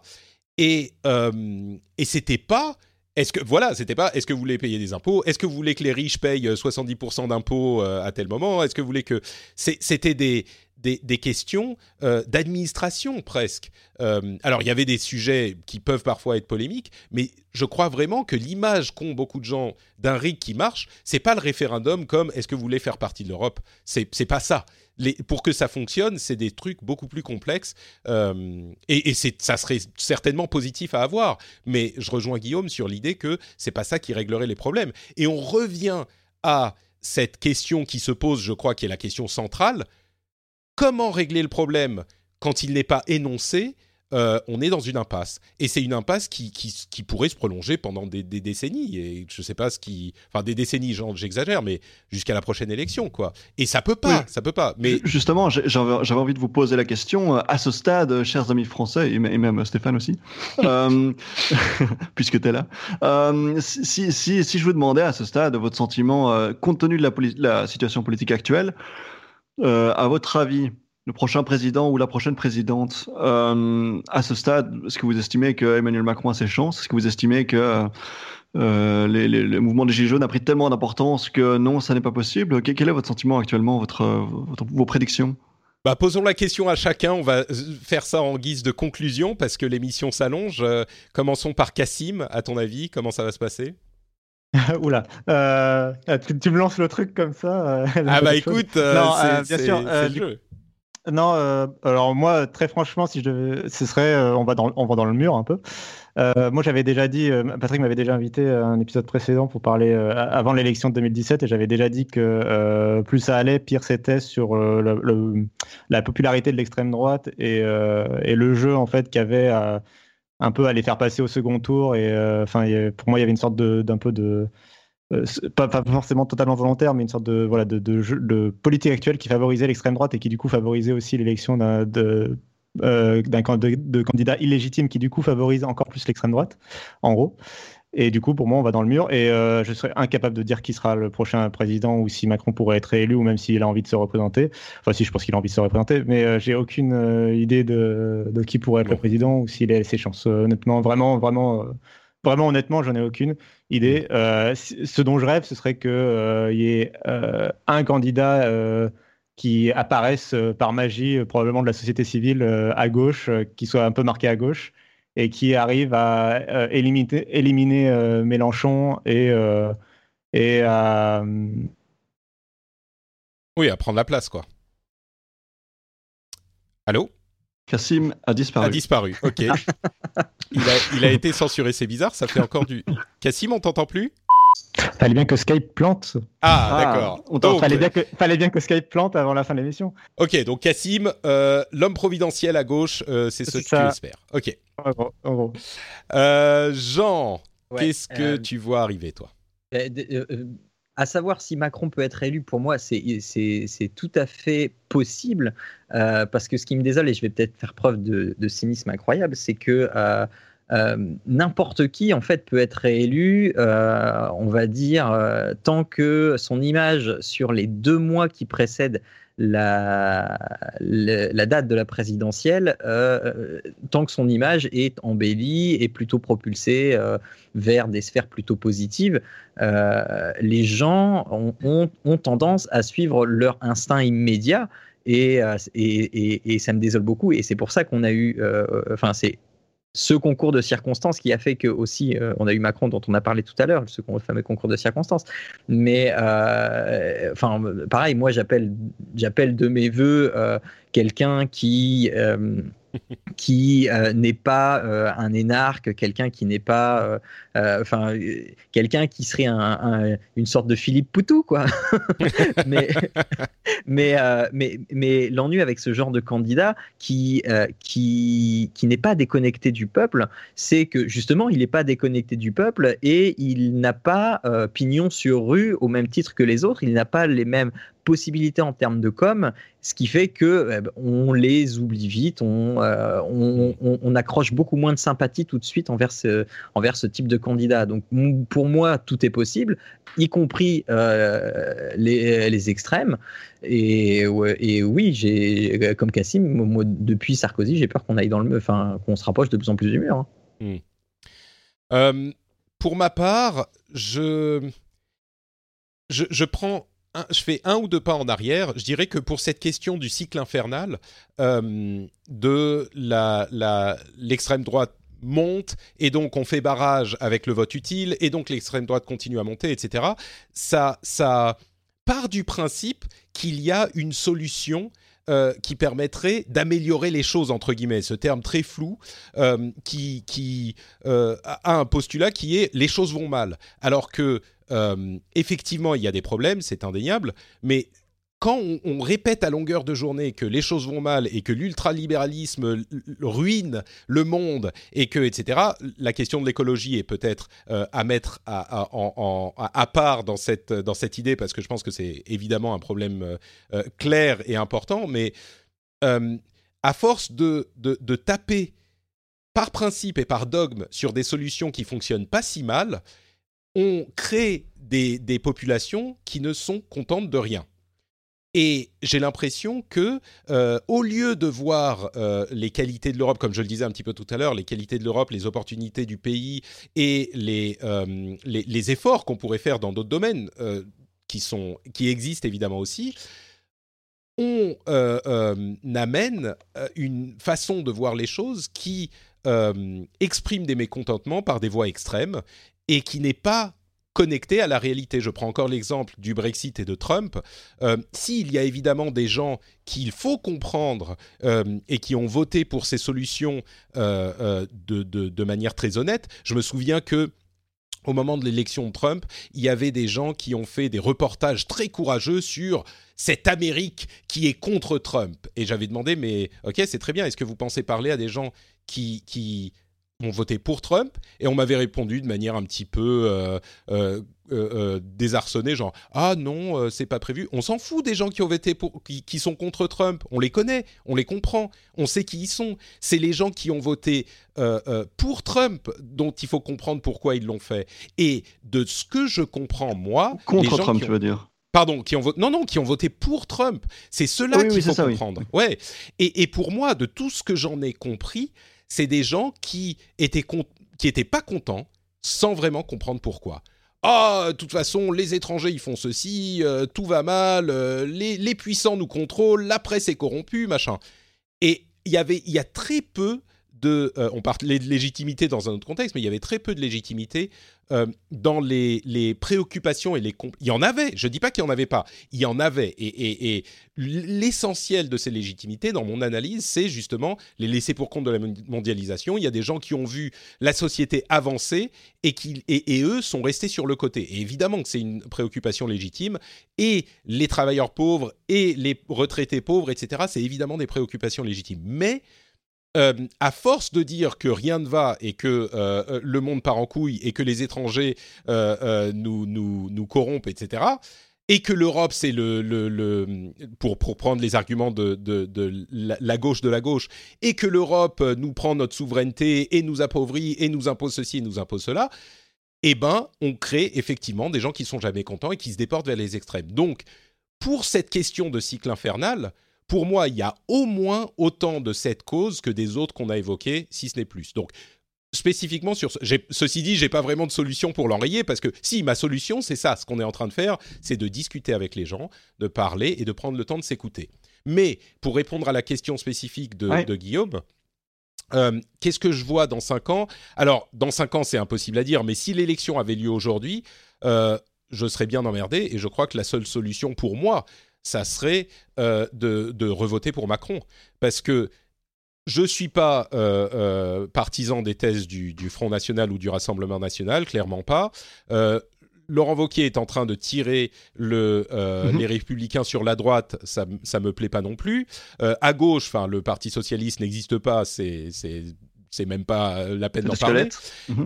et, Mélenchon a fait preuve plusieurs fois de, des, critiques qu'on lui soupçonnait, enfin des caractéristiques qu'on lui soupçonnait. Il fait une chose qui pour moi est impardonnable. Il continue à défendre mordicus le Venezuela, euh, ce qui est un, symptôme de son dogmatisme euh, assez euh, comment dire? Enfin, si on étudie, d'ailleurs, on a fait deux épisodes sur le Venezuela dans le Phileas Club en anglais avec un Vénézuélien qui nous explique la situation si vous réussissez à, continuer à penser que ce qui se passe au Venezuela est, pas une, hmm. euh, Enfin bon, bref, le Venezuela, c'est vraiment, c'est pas Mélenchon qui a la bonne vision des choses. Euh, et en plus, son anti-européanisme me préoccupe beaucoup. Mais donc, je crois que si on était aujourd'hui, si on me redemandait de voter, j'aurais pas vraiment de choix que de me dire, bah oui, c'est le, le, moins pire, euh, ça reste Macron, même s'il n'est mhm. pas euh, ce qu'il avait promis.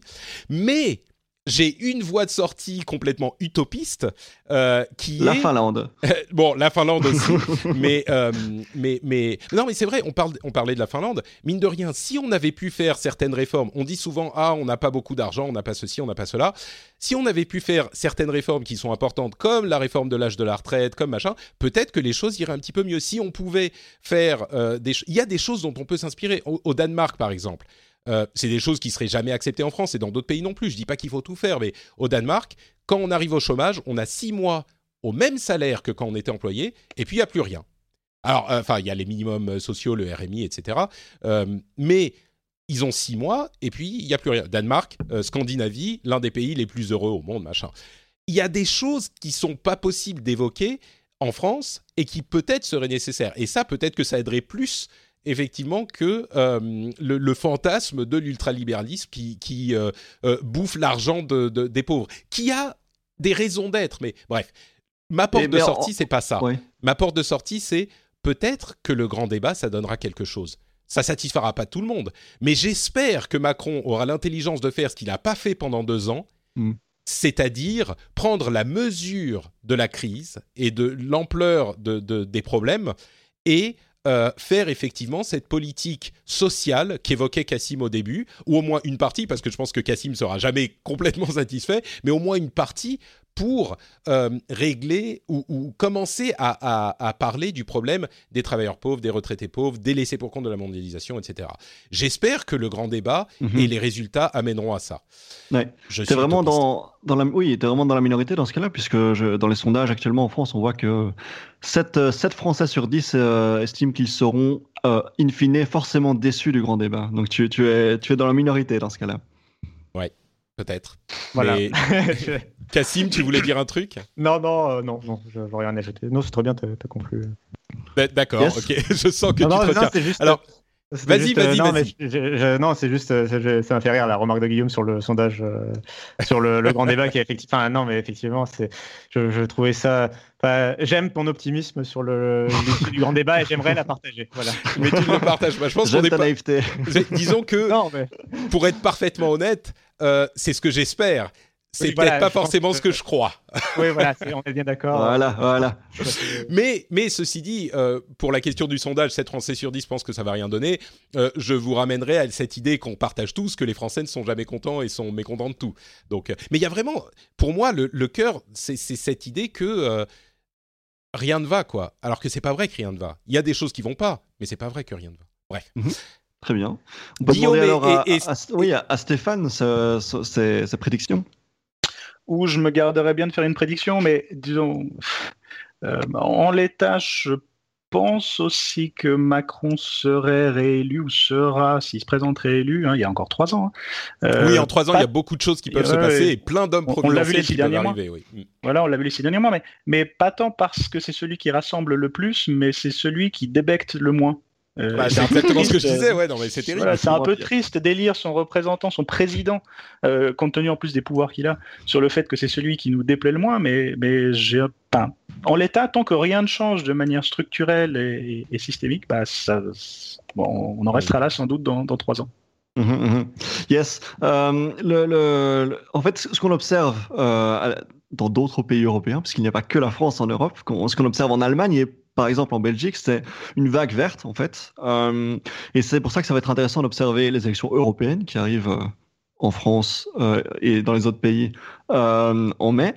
Et je suis perturbé par ce message, Cassim. Donc, ça va être intéressant de, de voir le, scrutin en mai, puisque, à mon avis, on va, on va observer cette, cette vague verte en France également. Et je pense que Emmanuel Macron le sent venir aussi. Et c'est un petit peu l'angle mort de Emmanuel Macron, en fait, l'écologie. Euh, je crois que Cassim sera. Enfin, Cassim, euh, est-ce que, tu confirmes ce que je dis ou pas du tout? Bah, c'est un des points sur lequel je, le- je m'attendais à ce qu'il passe mieux parce que étant plus jeune et étant, euh, je sais pas, il avait l'air. Mhm. euh, voilà, c'est c'est un des points où il m'a déçu en tout cas. Ouais, il a, il a déçu. euh, comment s'appelait son ministre encore euh, Nicolas Hulot. Nicolas Hulot, voilà, Oui, il a, il a, il a déçu Nicolas Hulot, donc euh, c'est assez emblématique, effectivement, c'est son angle mort, et je crois qu'il en a conscience, et il en parle de plus en plus, ça fait partie des, des, des axes du grand débat. Et donc, toute la question, c'est de savoir si euh, il va réussir à s'améliorer sur ce point-là, ou bien s'il va y avoir une fuite des électeurs pour euh, vers. Alors, je, ne sais pas, on n'entend plus tellement parler d'Europe Écologie Les Verts en France. On va voir si ça revient ou pas en mai. Mais il est possible qu'il y ait une fuite des électeurs de Macron vers le, le, Parti écologiste. et ça dépend aussi de savoir s'il met en place ce qu'il a promis, c'est-à-dire une, un système euh, des élections plus. Euh, euh, quel est le mot que je cherche de, ben, plus à la belge, quoi. Plus, mmh. plus représentatif. Représentatif, ouais. Ouais, c'est ça. S'il met ça en place. D'ailleurs, c'est quand vos prochaines élections présidentielles? C'est dans 3 ans, 5 ans? Dans 3 ans, ouais. Ouais, 3 ans, ouais, parce que tu avais dit 50 tout à l'heure, ça m'a perturbé. Euh, le, donc, s'il met ce, ce, ce, ce, changement en place d'ici 3 ans, ça, ça, risque de changer la donne. S'il ne le fait pas, moi, je pense que ce qui va se passer, c'est que son vote à lui va se split. Euh, il, il, va perdre des électeurs, euh, c'est toujours le cas. On perd toujours des électeurs sur un bilan. Euh, il va, perdre des électeurs au profit probablement. Hein. C'est mon pari à moi, mais du, Parti écologique. Euh, et ce ne sera pas le cas, par contre, du Front National, euh, du Rassemblement National, euh, qui, va gagner en voix, même est possible que Laurent Wauquiez voilà, joue un petit peu là-dessus. Mais... Oui. Ouais. et, donc, et donc, moi, je, je crois que c'est possible qu'Emmanuel Macron gagne si il se positionne bien sur l'écologie et si il euh, change ce système, euh, ce système euh, d'élection présidentielle, mais c'est un gros pari. Donc, je crois que les, chances de Marine Le Pen sont assez élevées. Bah, je dirais que bah, c'est possible, mais elle a, elle, a eu, elle a des chances depuis très longtemps. pour moi, le, le, grand débat, est, enfin le grand débat, la crise des gilets jaunes est une opportunité en fait parce que c'est le même type de crise qu'on a eu en Angleterre avec le Brexit et aux États-Unis avec Trump, sauf qu'il n'y a pas d'élection tout de suite. Donc, euh, il, y a effectivement une opportunité de transformer ça en quelque chose de positif. Euh, si ça va vers l'écologie, soit euh, parce que Macron fait un petit pas chassé, soit parce qu'il y a un écologiste, enfin un parti écolo qui émerge. je crois qu'il y a un problème avec l'écologie en France, c'est qu'elle est systématiquement alignée très fort avec le Parti socialiste et vu les clivages euh, et, les politiques, ça rebute toujours des gens qui sont à droite, mais qui euh, seraient quand même euh, possiblement mhm. séduits par ces, par ces idées. Maintenant, l'état des choses étant ce qu'il est, et puis évidemment la, prise de conscience de la problématique écologique étant beaucoup plus forte qu'il y a quelques années, peut-être que ça pourrait, pourrait donner quelque chose. Mais...